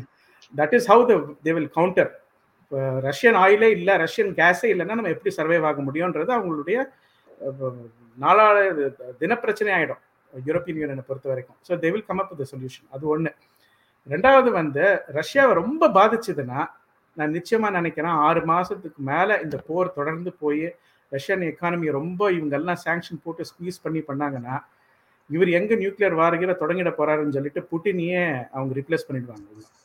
ஏன்னா இப்போ இருக்கிற மிலிட்டரி சீஃப் வந்து அவர் அவர் பேர் மறந்து போச்சு எனக்கு. அவர் தான் புட்டினுக்கு க்ளோசஸ்ட்ன்றாங்க எந்த செய்தியுமே புட்டினுக்கு போனது வந்து சரியான செய்தி கிடையாது. அவர் எடுத்த முடிவுகளுக்கு வந்து எல்லாம் தவறான முடிவு எடுக்க காரணம் Russian army up to date கிடையாது. அவங்க வந்து மூன்று நாள்ல முடிச்சிடும். ஜெலன்ஸ்கி ஊரை விட்டு ஓடிடுவாருன்னு நினைச்சாங்க. அவங்க சரண்டர் ஆயிடுவாங்கன்னு நினைச்சாங்க உக்ரைனை. அவங்க நினைச்சது எதுவுமே எதிர் நடக்கல. அண்ட் யூரோப் வந்து இவ்வளோ யுனைடடா இருந்த சாங்ஷன்ஸுக்கு போகும்னு அவங்க எதிர்பார்க்கல. அதனால என்னுடைய கணிப்பு வந்தது இது தொடர்ந்து நடந்ததுன்னா அடுத்த ஆண்டு புட்டின் வந்து இருக்க மாட்டாரு என்றது இட்ஸ் ஒரு கணிப்பு. நன்றி அண்ணன். கீழே உங்களுக்கு ஒரு கேள்வி வந்திருக்குது. குமரன் விடுகதையின் விடையை சொல்லுங்கள். அதுதான் சொல்றேன் நானு புட்டின் அடுத்த ஆண்டு இருக்க மாட்டார் போர் தொடர்ந்ததுன்னா. நம்பர் ஒன்னு ரெண்டாவது வந்து electric vehicle revolution green energy revolution energy that is going to be a huge spike if if this continues. Okay Annanmar இருவருக்கும் நன்றி. இவ்வளவு நேரம் பொறுமையாக இருந்து இந்த இவ்வளவு விளக்கங்களையும் தகவல்களையும் தரவுகளுடன் தாரது இலகுவான விடயம் இல்லை அதற்கு நீங்கள் செலவழித்த காலத்திற்கும் என்னுடன் பயணித்தமைக்கும் அமெரிக்க தமிழ் ஊடகத்தின் சார்பில் எங்கள் நன்றிகள். உங்கள் இருவருக்கும். நன்றி. அமெரிக்க தமிழ் ரூபன். நன்றி ரூபன். உங்களுக்கு நன்றி. இதுக்கு பின்னாடி உழைக்கும் அத்தனை தன்னார்வலர்களுக்கும் நான் சிறம் தாழ்ந்தி என்னுடைய வணக்கத்தையும் நன்றியும் சொல்றேன். நன்றி. நன்றி நன்றி போர் விரைவில் முடிவடைய வேண்டும். பிரிந்த குடும்பங்கள் இணைய வேண்டும். ஜன ஜனநாயகம் மலர வேண்டும். மீண்டும் உக்ரைனில். நன்றி. அதுதான் எங்- எங்க- எங்கள் அனைவருடைய ஆசை. நன்றி. அண்ணன்மார் அண்ணன்மார் இருவருக்கும் நன்றி. நேர்கள் இதுவரை பார்த்தும் கேட்டும் மகிழ்ந்தது. அமெரிக்க தமிழ் ஊடகம் வழங்கிய விடுகதை விடை தேடும் பயணம் இன்றைய நாள். நாங்கள் எடுத்திருந்த தலைப்பு இந்த ரஷ்ய யுக்ரைன் யுத்தத்தின் பின்னணி என்ன? அதில் என்ன தற்போதைய நிலவரம் என்ன? எவ்வாறான தாக்கங்கள் உள உட ரீதியாக மக்களுக்கு நேரிட்டு கொண்டிருக்கின்றது? அதே நேரம் பொருளாதார ரீதி என்ன விதமான பிரச்சனைகள் வரும் என்பது அஹ், நம்முடன் அஹ், எங்கள் நேர்கள் கருத்து தெரிவித்திருந்தார்கள். அதே நேரம் எங்கள் சிறப்பு விருந்தினர்கள் அஹ், சிறப்பித்திருந்தார்கள் தங்களது கருத்துக்களின் ஊடாக. நான் ஏற்கனவே கூறியது போல் இன்று பகிரப்பட்ட இந்த கருத்துக்கள் யாவும் இந்த நிகழ்ச்சியில் பங்கு பற்றிய எங்கள் சிறப்பு விருந்தினர்களை சார்ந்ததை ஒழிய அமெரிக்க தமிழ் ஊடகத்தை சார்ந்தது அல்ல என்பதை இதில் பொறுப்பு துறப்பாக பதவி செய்து மீண்டும் உங்கள் அனைவரையும் இன்னும் ஒரு அமெரிக்க தமிழ் ஊடக நிகழ்ச்சியில் சந்திப்போம். அதுவரை ஒளி வடிவத்தில் ஒத்துழைத்த அன்பு சகோதரர் ராம்குமார் சக்திவேல் தொழில்நுட்ப உதவி வழங்கிய ஆறுமுகம் பேச்சிமுத்து ரமாஜெயபாலன் ஆகியோருக்கும் நன்றி அலைகள் கூறிக்கொண்டு மீண்டும் உங்கள் அனைவரையும் சந்திப்போம். அதுவரை அமெரிக்க மண்ணில் இருக்கும் எங்கள் வாஷிங்டன் கலையகத்தில் இருந்து விடைபெற்று செல்லும் நான் ரூபன் ஜெகநாதன். நன்றி வணக்கம்.